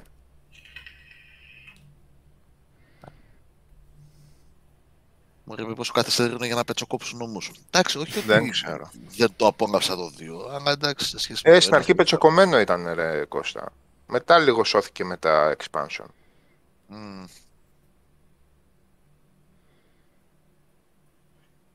Άδου. Ναι. Πάντως είναι πολλοί τίτλοι που, ξέρεις, απλά είναι για είκοσι τρία χωρίς ημερομηνία ακόμα. Οπότε... Στα Game Awards φαντάζομαι θα, θα έχουμε πιο συγκεκριμένα πράγματα για κάποια παιχνίδια που περιμένουμε. Mm. Ανακοινώθηκαν σήμερα και υποψηφιότητες από τα Game Awards. Για πες. Α, δεν έχω ιδέα. Για πες. Για πες λίγο, Αλεξάνδρα. Ναι, ρίχτα. Να τις βρω, να σας τα πω.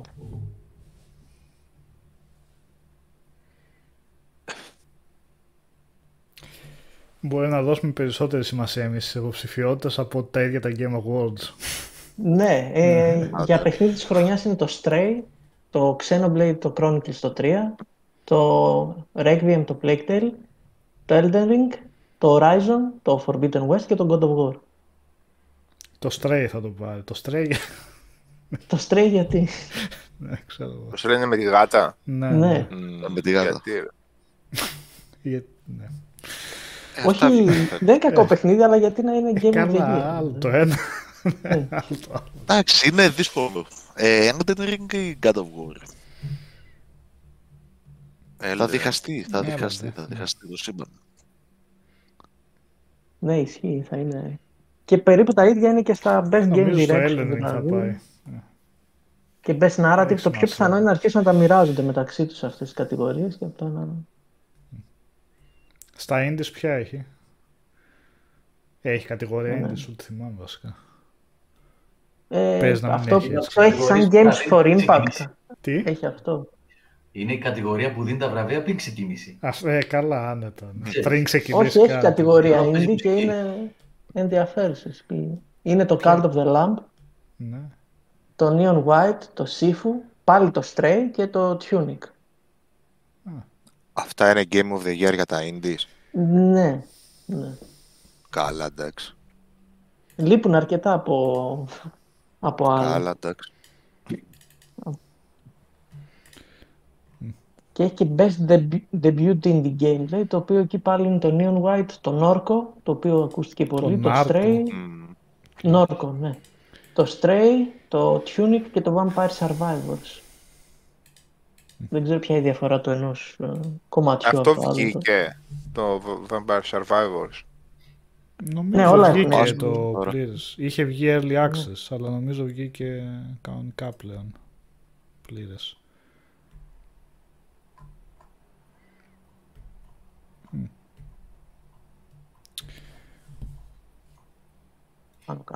Ό,τι ξέρω εγώ βλέπουμε Game Awards και τα βραβεία, έτσι.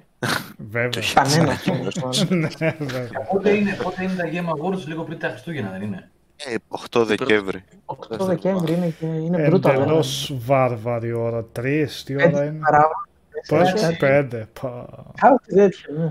Όχι ρε, μια μισή, δυο μισή ώρα Ελλάδος είναι, μέχρι και κρατάει τρεις ώρες. Α, υπολογίζει μια μισή, δυο μισή. Εντάξει, ένα σπρεσάκι, άμα κάνει και κρύο, ένα ζεστό τσάι, ξέρω κάτι. Το Signales που λες, Ηλία, δεν θυμάμαι πότε σταματάει η διορία για να μπει κάποιο... Αυτό αλλά το Signales θα έπρεπε να είναι βασικά, στα... είναι μέσα στη διορία. Αλλά δεν πρόλαβα να το παίξει κανείς μάλλον και βγήκε με τον God of War. Θα έπρεπε να είναι και το Signales, ναι. Ναι, αυτό, ναι, γιατί βγήκαν... Άλλα. Παιδιά, εγώ επειδή κάνω, εκτός από το σχολείο, δεν μου φτάνει το σχολείο, έχω ξεκινήσει εδώ και δύο εβδομάδες και ένα σεμινάριο ε, για μια ειδίκευση που θέλω να πάρω και έχω και εκεί τρεις ώρες την ημέρα μάθημα, πολλές φορές και παρα... μάλλον κάποιες φορές και περισσότερες και είμαι πτώμα αυτή τη στιγμή. Δηλαδή πηγαίνω ας πούμε τέσσερις η ώρα στη, στο φροντιστήριο, σχολάω εφτά και εφτά φεύγω και πηγαίνω στο σχολείο και σχολάω έντεκα παρά. Και εισάλα με υγεία και αυτή τη στιγμή έτοιμος να πέσω πάνω εδώ. Σήμερα δεν είχα αυτό το πρόγραμμα, είχα άλλο, αλλά πολλές μέρες είναι έτσι. Ε, να σας αφήσω να πάω να κοιμηθώ, γιατί κουτουλάω. Ξέρω το αίσθημα, μαν. Ε, να πάμε για κλείσιμο γενικά, αν είναι έτσι κι αλλιώς δώδεκα πήγα. Εγώ αποφάσισα ε, στα πενήντα να πάρω σβάρνα τα θρανία, πέρα για πέρα όμως, καταλαβαίνεις. Δεν πειράζει, ποτέ δεν είναι αργά. Ναι. Το πλήρες πακέτο και σχολείο και φροντιστήριο. Αλλά το κάνεις ανάποδα, εσύ πρώτο το φροντιστήριο, μετά το σχολείο. Δεν είναι φροντιστήριο για το σχολείο, μην νομίζεις ότι πάω φροντιστήριο για το λυκείο. Άλλο πράγμα είναι αυτό, έτσι. Είναι σεμινάριο για μια ειδίκευση που θέλω να πάρω. Καμία σχέση. Αλλά έχει πολύ... πολλές ώρες. διακόσιες ώρες σεμινάριο. Μέχρι είκοσι δύο Δεκεμβρίου θα κάνω. Mm. Από τέλειο Οκτώβρη. Αρχές Νοέμβρη ποτέ. Έχω τσακιστεί λίγο, αλλά εντάξει, δεν πειράζει. Για καλό, ας πούμε, είναι. Ε, καγνιχθήσουμε τότε, μα είναι γιατί. Και εγώ ξυπνάω νωρίς. Οπότε... Το σχολείο για ποιο λόγο λέει ο Greek Carson. Άρκον, λέει για ποιο λόγο. Εντάξει, δεν υπάρχει κάποιος λόγος συγκεκριμένος. Ήταν κάτι που προέκυψε, ήθελα να το κάνω. Α, μπορεί να πιάσει τόπο. Θα δώσουμε και τίποτα πανελλήνιες. Και άμα πούμε σε καμιά σχολή, θα λέμε και ότι μπήκαμε στα πενήντα σε κάποια σχολή. Εντάξει, ό,τι να είναι. Ό,τι, εκτός το ότι υπάρχει και ουσία σε αυτό, έτσι. Γιατί μαθαίνω και πράγματα που δεν τα ήξερα. Όπως και να το κάνουμε. Σχολείο είναι. Οπότε οι λόγοι είναι πολλοί τελικά. Για να πας, για να γυρίσεις το θρανείο και να είτε να διορθώσεις λάθη που έχεις κάνει παλιά, είτε γιατί σου προσφέρει κάτι που δεν το έχεις, για πολλούς λόγους. Το σχολείο νομίζω πάντα οποιασδήποτε μορφής μάθηση μπορείς να προσφέρεις στον εαυτό σου, μόνο καλό θα είναι. Σε οποιαδήποτε ηλικία, όπως είπε ο Σάββας, ποτέ δεν είναι αργά.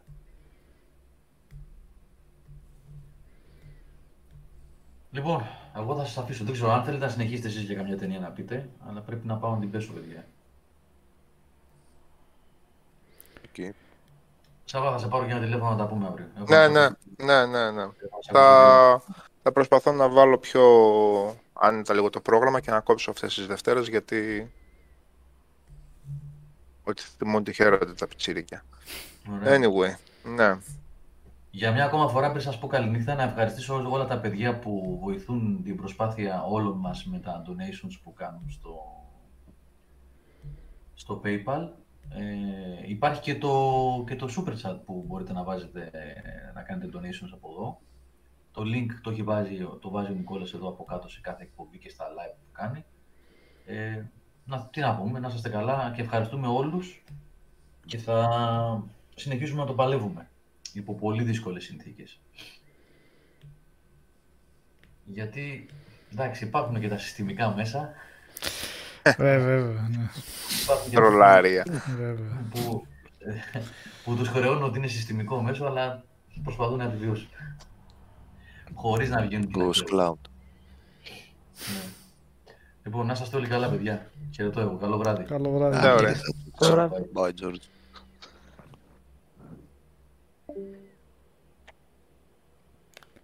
Να βάλουμε τώρα σεξ. Γεια σας. Εξές. Live stream. Live stream. Δεν μπορείς να κάνεις μετά μεσονύχτιο. Όχι, θα σε σκοτώσουν. Ναι, γιατί θα, θα παίζει μόνο αυτές τις ώρες, ξέρεις. Αλλιώς απαγορεύεται. Ωπω. Ελάτε να μελετήσουμε τις τεχνικές του Κασπάρ.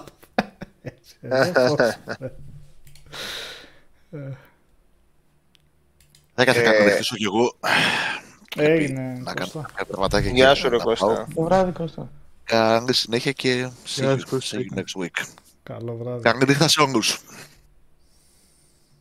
Έλα, για να είμαστε σύντομοι και να μην το τραβήξουμε, πέστε τρεις καλές σειρές που παίζουν αυτή τη στιγμή και είναι καινούργιες. Εμείς το Game of Thrones ξεκινήσαμε προχθές, αλλά άστο τώρα μην πω από ένα επεισόδιο, κρίμα είναι. Αυτό που μου άρεσε πολύ που είδαμε με την Lillian ήταν το Only Murders in the Building με τον Steve Martin και τον Martin Short. Ναι, το έπαιξε αυτό, ναι. Τι, το είδες? Έπαιξε πολύ εύκολο. Όχι, το σημείωσα. Ε, πολύ ευχάριστο βασικά. Πολύ... Βασικά ήταν καλύτερο από το περίμενα. Ε, και ωραίο μυστήριο, έχει και πολύ καλή χημεία έχουν όλοι μεταξύ τους. Και ο Steve Martin και ο Martin Short απολαυστικοί είναι και το πάει καλά και στις δύο σεζόν, έτσι, ωραίο μυστήριο. Του Guillermo del Toro το Cabinet of Curiosities, μόνο το τελευταίο επεισόδιο δεν είδα. Ε, δεν ξέρω. Ο αδερφός μου μου έλεγε προσεγμένο. Ναι, όχι, καλό είναι. Διαφο... Έχει διαφορετικές... διαφορετική σκηνοθέτηση σε όλα, Σάββα, έτσι. Ά, άλλη ομάδα... Ξέρω, ξέρω. Οπότε το... ναι. Η ποιότητα κειμέν... είναι κειμενόμενη, άρα αν δεν σ' αρέσει ένα μπορεί να σ' αρέσει πολύ το άλλο. Μπορεί και να έχει κάποια τέστο, επεισόδια, ναι. Τα δύο πρώτα μου αρέσανε πολύ. Το πρώτο με τις αποθήκες που είναι ε, και το δεύτερο με, τα... με τους αρουραίους. Ε, και το άλλο μου άρεσε πάρα πολύ με το νεκροτομείο, πολύ καλό. Και του Κοσμάτου. Ώρα είναι αυτά. Τι, μονόωρο, ναι. Ώρα. Ε, πενήντα λεπτά νομίζω. Ωραία, ωραία. Και το άλλο του Κοσμάτου μου άρεσε πολύ. Καλά, αυτός έχει και από το Μάντι που είχε κάνει. Πρέπει να έχει πάθος με ογδόντα και βιντεοκασέτες, έτσι. Δηλαδή τα φίλτρα που βάζει, τα χρώματα, synthesize, όλα αυτά που έχει φοβερή αισθητική. Απλά το έχτιζε πολύ ωραία και στο φινάλι λίγο δεν. Δεν μπορώ να πω ότι με τρέλανε ιδιαίτερα. Αλλά ωραίο και αυτό. Οπότε για μένα τουλάχιστον είχε τέσσερις ιστορίες που αξίζαν, τουλάχιστον τέσσερις, και δεν έχω δει και τελευταίο, οπότε, ναι. Δεν έχω δει κάτι άλλο, γενικά δεν έχω δει πολλά τελευταίο διάστημα. Ε, τελείως αστεία ερώτηση, αλλά επειδή δεν παρακολούθησα, ε, το Lord of the Rings έστω για φάσεις σκηνικά και ξέρεις, αυτό το fan service, το «Ω, ας δούμε πώς, έ, πώς έκαναν αυτό και πώς έκαναν εκείνο», λέει. Ναι, μ' άρεσε αρκετά, Σάββα, και το είχαμε συζητήσει και άλλη φορά. Γενικά, έχει περιθώριο βελτίωσης, εννοείται, καλά.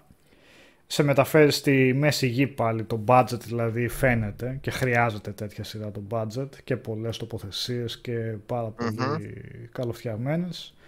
Ειδικά οι νάνοι και ό, όλο το θέμα των νάνων εκεί πέρα στο ρηχείο ήταν φοβερό και οι φάτσες που ah, βρήκαμε αυτό θέλω και τα σκηνικά, να... οι χαρακτήρες, όλα μου άρεσαν εκεί πέρα, νομίζω εκεί το πετύχανε ε, εντελώς.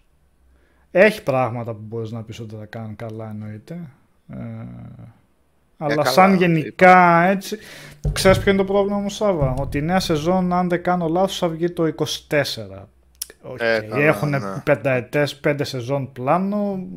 Okay. Επειδή εγώ μπήκα στο χορό, τώρα θα τα δω όποτε βγαίνουν. Απλά σε κάποιον που δεν τα έχει δει, είναι σε φάση τώρα το δεις, δηλαδή, εντάξει, τώρα, στο καθένα. Ε, θα το δω, γιατί δεν, έχω, δεν επενδύω και πάρα πολλά στο σενάριο. Δεν, δε, δεν έχω ιδιαίτερο πρόβλημα, δηλαδή, αν μ' αρέσει ή δεν μ' αρέσει.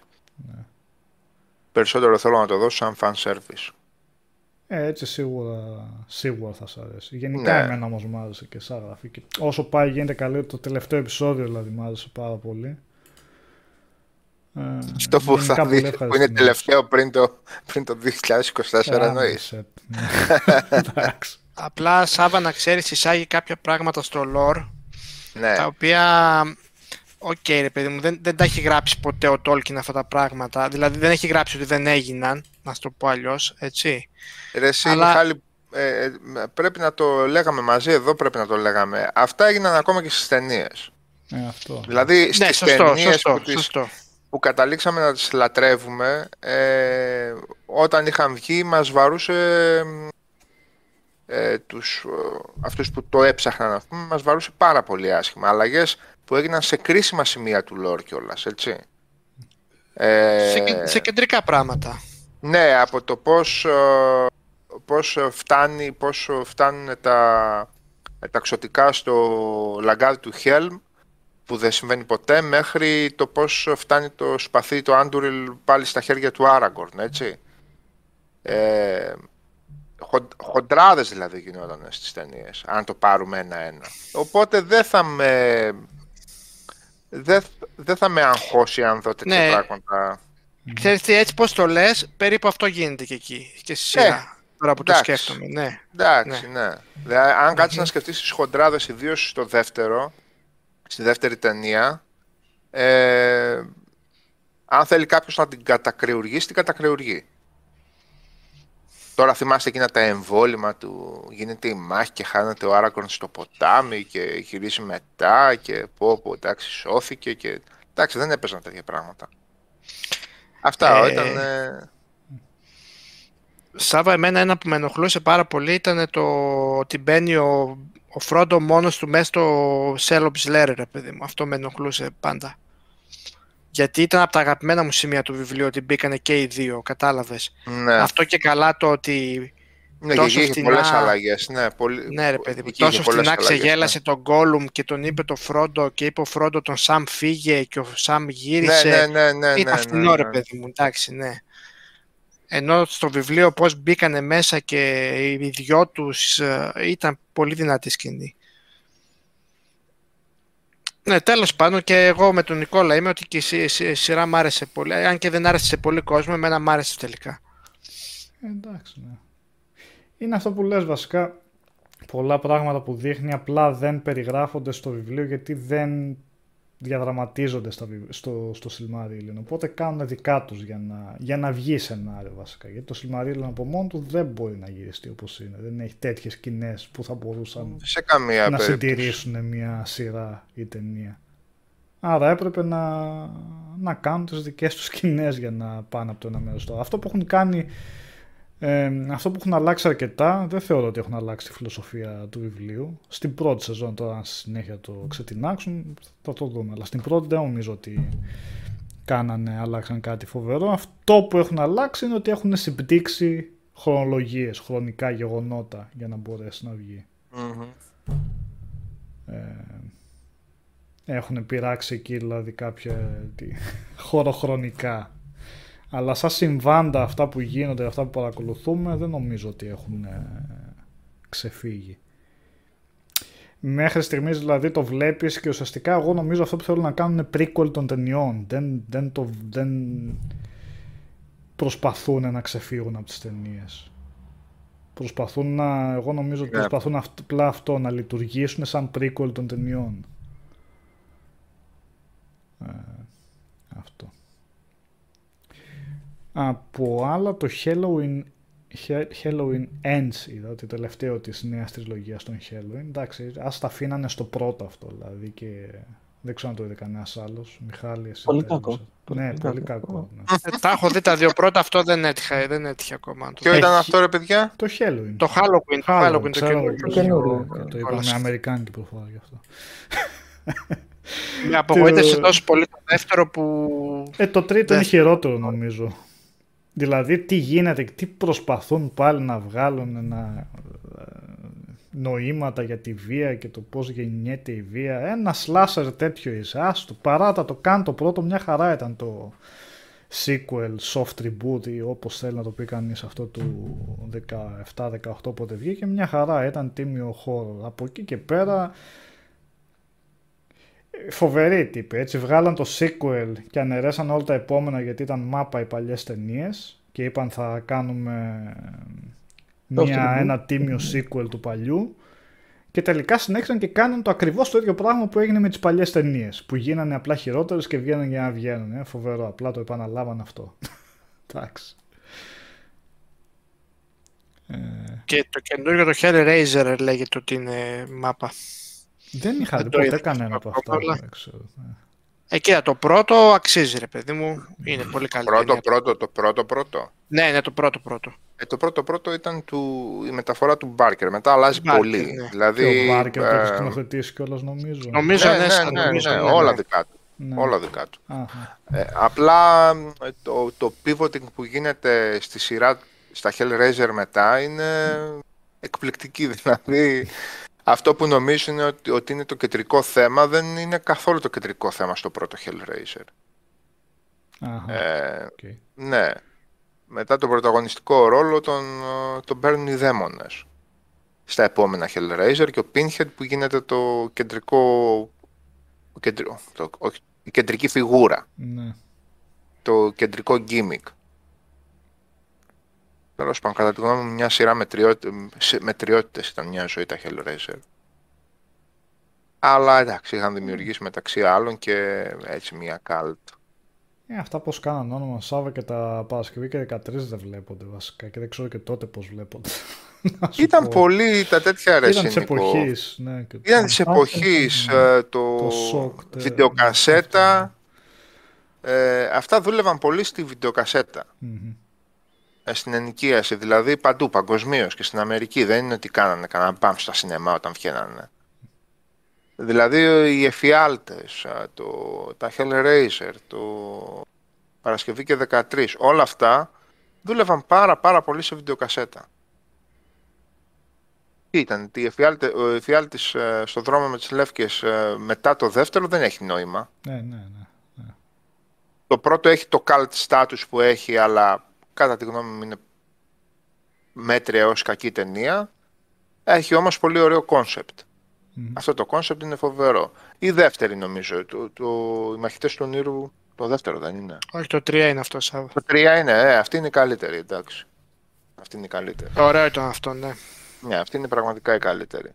Ε, δημιουργούνταν έτσι λίγο cult καταστάσεις γιατί γινόταν... Ε, κάποια πράγματα εδώ που τα λέμε ήταν και λίγο πρωτόγνωρα.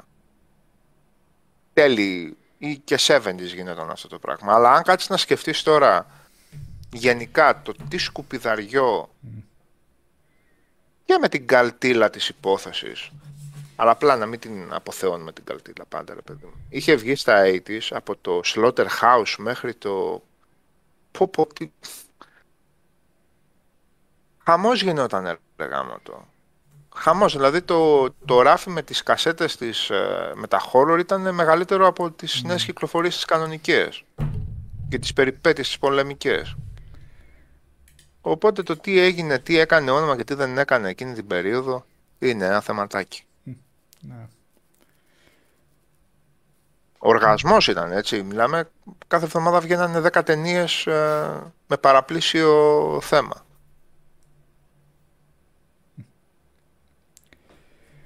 Ε, ήταν σε ποια έκατσε το λαχείο, έτσι. Ναι, να δημιουργήσει ε, καλτόνομα. Ναι, έκανε εντύπωση πάντα όταν είχα πιάσει δηλαδή, τα Παρασκευή δεκατρία μια φορά τα δω από την αρχή. Όλοι έχουμε στο μυαλό μας τη φιγούρα του Jason, ρε παιδί, με τη μάσκα. Και το πρώτο είναι πολύ διαφορετικό. Και κοιτούσα ναι. το πρώτο, το βλέπω. Πού το διάλογο θα βγει αυτός, λέω, με τη... αυτόν θέλω να δω σαν φιγούρα. Πουθενά. Οκ. Okay. Ε, βλέπω το δεύτερο. Είχαν δημιουργήσει μετά. Ναι, ναι. Βλέπω το δεύτερο. Παίζει σαν χαρακτήρας, δεν φοράει πουθενά τη μάσκα. Σχεδόν πάλι, πουθενά, τι ναι. έγινε, λέω. Πότε έγινε αυτό, γιατί έχω στο μυαλό μου, δηλαδή. Αυτά θα βγήκε δεκατρία αυτή τη φιγούρα. Ναι. Ποιος τώρα δεν θυμάμαι άλλη σχέση με άλλα. Ε? Η μάσκα πρέπει να μπει και στο, στο τρία ή στο τέσσερα. Στο τρία, στο τρία, ναι, στο τρία, ναι, στο τρία κάποια στιγμή. Που βέβαια με γεωμετρικό ρυθμό δεν βλεπόταν ακόμα περισσότερο το ένα από το επόμενο. Έτσι, ναι, ναι, ναι, ναι. Εννοείται. Ναι, ναι. Καλύτερο είναι αυτό το διάστημα που είναι. Αυτό το Jason X. Αγγλικό. Μυθικό. Ναι. Υπάρχει και Hellraiser στο διάστημα και υπάρχει βεβαίως, και βεβαίως. Βεβαίως, το, ή το έξι είναι το επτά ε, το οποίο που, που δεν παλεύεται καθόλου. ε, ξέρεις, είναι αυτά που μετά το ένα τέταρτο στην ταινία λες πώς θα βγει το ενενήντα λεπτό, τι ακριβώς θα κάνουμε. Ναι. Ε, απλά έβγαιναν οι πρώτες οι ταινίες που πραγματικά κάνανε, είχαν τον αντίκτυπό τους με τον ΑΒ τρόπο, έτσι. Ε, Texas Chainsaw Massacre, το πρώτο, ναι, το οποίο ναι. εντάξει, για μένα είναι το, το κορυφαίο, τον κορυφαίο χωρίς να, το, χωρίς να ήξερε ο Χούμπερ τι κάνει. Ε, βγαίνει ένα δεύτερο μάπα, βγαίνει ένα τρίτο, καλά το δεύτερο είναι πολύ μάπα, βασικά. Ε, βγαίνει ένα τρίτο, δεν ξέρεις περί τίνος πρόκειται. Βγαίνει το, το Leatherface, άντε ήταν μία... Ναι, το remake ήταν συμπαθητικό με την build. Ναι, το Leatherface ποιο το ήταν βασικά. Το Leatherface ήταν το αυτό που λέμε το τέσσερα. Το... Ah, okay.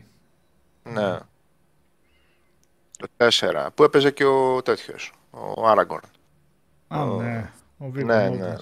Ο Mortensen, ναι. Ήταν στα παιδιά της οικογένειας. Ε, ήταν προσεγμένη το ταινιούλα. Είδες, το sequel το του τελευταίο... πρώτου και καλά. Άστο, άστο, άστο. Το, το είδες. Άστο, άστο, άστο. Ναι, τι ήταν ναι. αυτό το πράγμα έτσι και το... Είχε βγει και αυτό με αυτό την τέτοια, με την Νταντάριο, δεν είχε βγει ένα. Αυτό α, λες. Ξέρω. Με την Αλεσάνδρα... Όχι, το τελευταίο τι... λέω βγήκε σαν sequel του πρώτου. Δεν έπαιζε κάποιος γνωστός. Ήταν τώρα, στο τελευταίο ναι. που βγήκε, υποτίθεται έπαιζε η χαρακτήρας του πρώτου που επιβίωνε στο τέλος, μέσα στα αίματα που ήταν. Στο, ε, στο πρώτο, πρώτο το remake. Όχι, όχι, στο πρώτο, το πρώτο πρώτο ρε παιδί μου, του εβδομήντα. Όχι, αυτό δεν το δα ρε φίλε. Ναι, είναι αυτό η τύπισσα που επιβιώνει και υποτίθεται ότι παίζει αυτή δεν είναι η ίδια ηθοποιός, γιατί έχει κάποια δεν το δα. Υπάρχει Texas Chainsaw Massacre με γυναίκα. Τι uh, κάποι... Α, που κάνει την δολοφόνα. Που κάνει την, ναι. Λοιπόν, υπάρχει το remake που είναι πολύ συμπαθητικό, ναι. έως καλό θα έλεγα, mm-hmm. έως πολύ καλό, και υπάρχει και το sequel του remake που είναι πολύ μάπα, ναι. το δύο δηλαδή. Και μετά πρέπει να βγει και, και υπάρχει και ένα άλλο remake, που δεν θυμάμαι ποιο είναι, που το βάζει σε φάση ε, πάει να δει ένα ξάδερφο, ξέρω εγώ, πάει σε μια χαμένη οικογένεια και ξάδερφο. Βάζουν και το θέμα της κακοποίησης μέσα και πώς προέκυψε το όλο σκηνικό που εντάξει δεν ήταν τόσο τρομακτικά ερευόδηση η ταινία, αλλά εντάξει δεν την έλεγες και τίποτα σπουδαίο. Mm. Οπότε εκεί πέρα γίνεται ο χαμός του χαμούλη, παίρνουν ένα, μια φιγούρα εκεί πέρα και ο καθένας αυτό. Το κόβει και το ράβει όπως νομίζει. Εδώ είχαμε βγει ρε, Children of the Corn, πόσο είχαμε βγει, τέσσερα. Εδώ Jeepers Creepers έχουν βγει τέσσερα πέντε πάλι πριν μερικούς μήνες βγήκε άλλο. Δηλαδή, ε, εντάξει, αυτό ήταν main της κατάστασης. Ναι. Αλλά ναι, πώς έγινε franchise αυτό. Το Children of the Corn εντωμεταξύ είναι από τα ωραιότερα διηγήματα του King. Mm-hmm. Τα πραγματικά υπέροχη και creepy κατάσταση. Ένα υπέροχο πράγμα.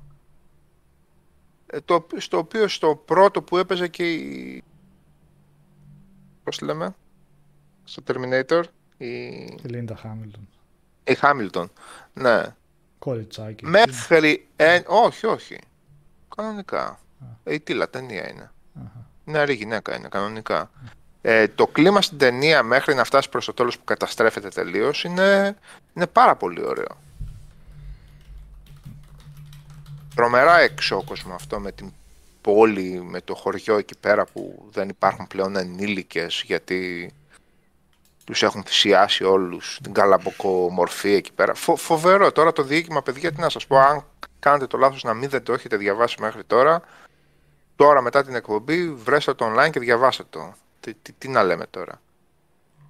Ε, Σάββα, αυτό είναι μόνο του ή είναι σε καμία συλλογή μέσα, ξέρεις? Ε, συλλογή πρέπει να είναι. Στο... Graveyard... Ε, στο Graveyard Shift είναι, ναι. Okay. Στο, νυχτερ... στο νυχτερινή βάρδια. Ε, ναι, τα παιδιά του Καλαμποκιού. Children of the Corn. Που είναι πολύ πολύ πολύ ανώτερη σαν συλλογή από το Εφιάλτες και Ονειρότοποι και Nightmares and Dreamscapes. Ναι.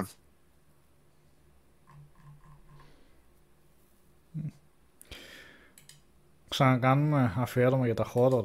Πες στον αδελφός σου. Πόσα... Έτσι κι αλλιώς δεν το είχαμε τελειώσει ποτέ. Πέρασαν και δύο χρονάκια. Ναι, πέρασαν και δύο χρονάκια από τότε. Βγήκαν και ταινίες. Θα δει και ο Γιώργος καμιά εξήντα εβδομήντα. Έτσι.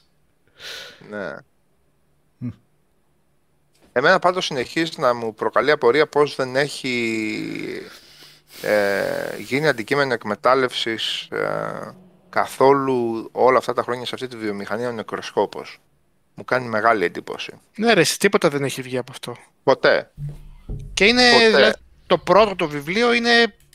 Πάρ' το αν... κάτω ταινία με τη μία, εντάξει. Ναι, απλά ξέρεις πόσο ο Μιχάλη ανοίγει μετά το lore του. Με το Blood Wars, με το Vampire World, με τον κόσμο το Vampire ταυτόχρονα. Δηλαδή είναι ο νεκροσκόπος από τη μία πλευρά, είναι το Lost Years, είναι το Vampire World, είναι τα, τα Blood Wars, είναι...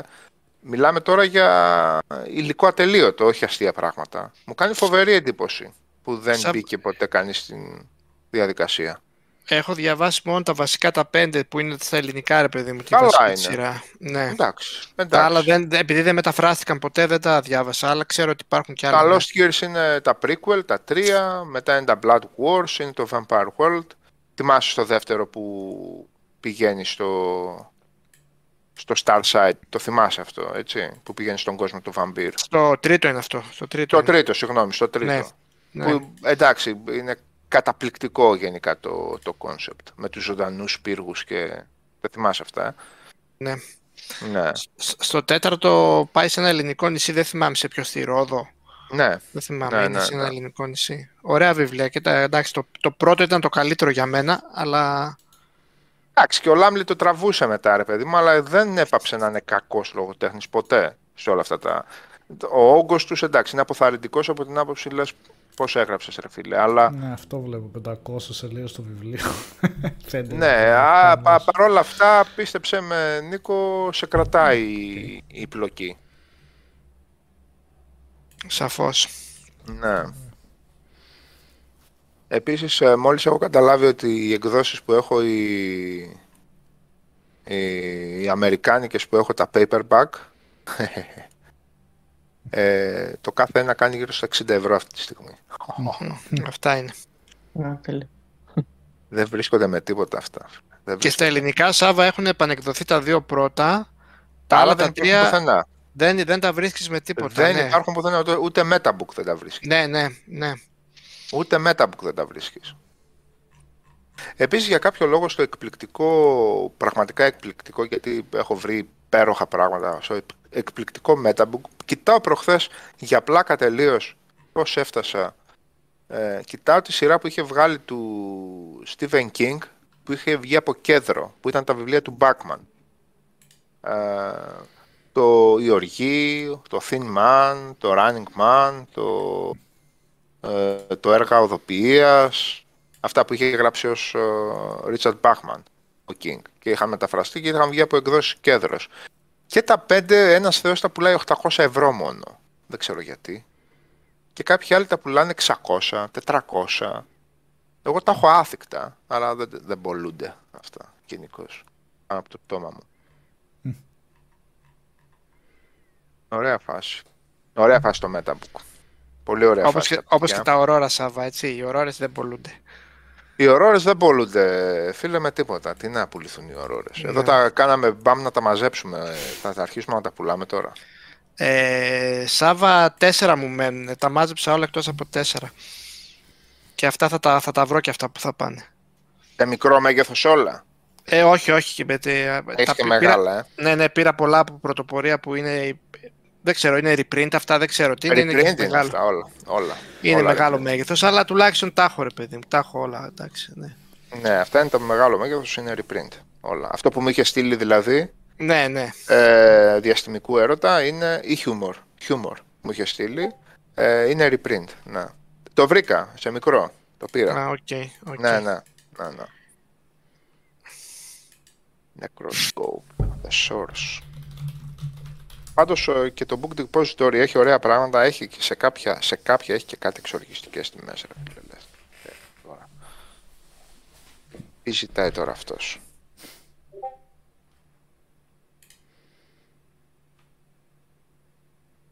Ρε παιδιά, όταν λένε loose leaf, ποιο εννοούνε? Σε τι αναφέρεις? Έκδοση εννοούνε. Σε βιβλίο. Έχει και ένα χαρακτηρισμό, έχει το paperback, έχει το hardcover και έχει και το loose leaf. Τι θα πει αυτό? Ε, μήπως εννοεί ότι έχει και κάλυμα, και κάλυμα από γύρω-γύρω, από έξω. Δεν ξέρω. What is...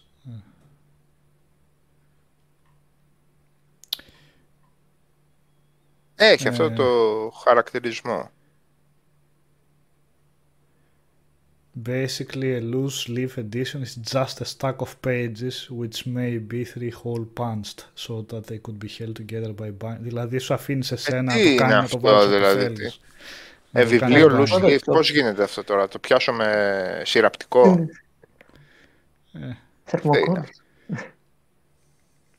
Ναι, το κάνω εκ νέου. Σου λέει στα pros εδώ πέρα που λέει ότι γενικά είναι πιο φθηνά προφανώς, και δεύτερον ότι μπορείς να πάρεις το ένα chapter μαζί σου και να μην τα πάρεις όλα. Τα καλά, κρασιά. Καλά. Οκ. Τι άλλο θα ακούσουμε. Ναι, ναι.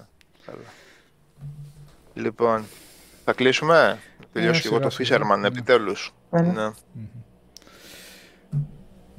Μπράβο. Ναι, οκ. Okay. Λοιπόν, παιδιά, μέσα στη εβδομάδα στο site, διάφορα reviews, διάφορα νέα, να μπαίνετε, και θα γίνουν και διάφορα streams μάλλον, μέσα στη εβδομάδα, κάποιες στιγμές.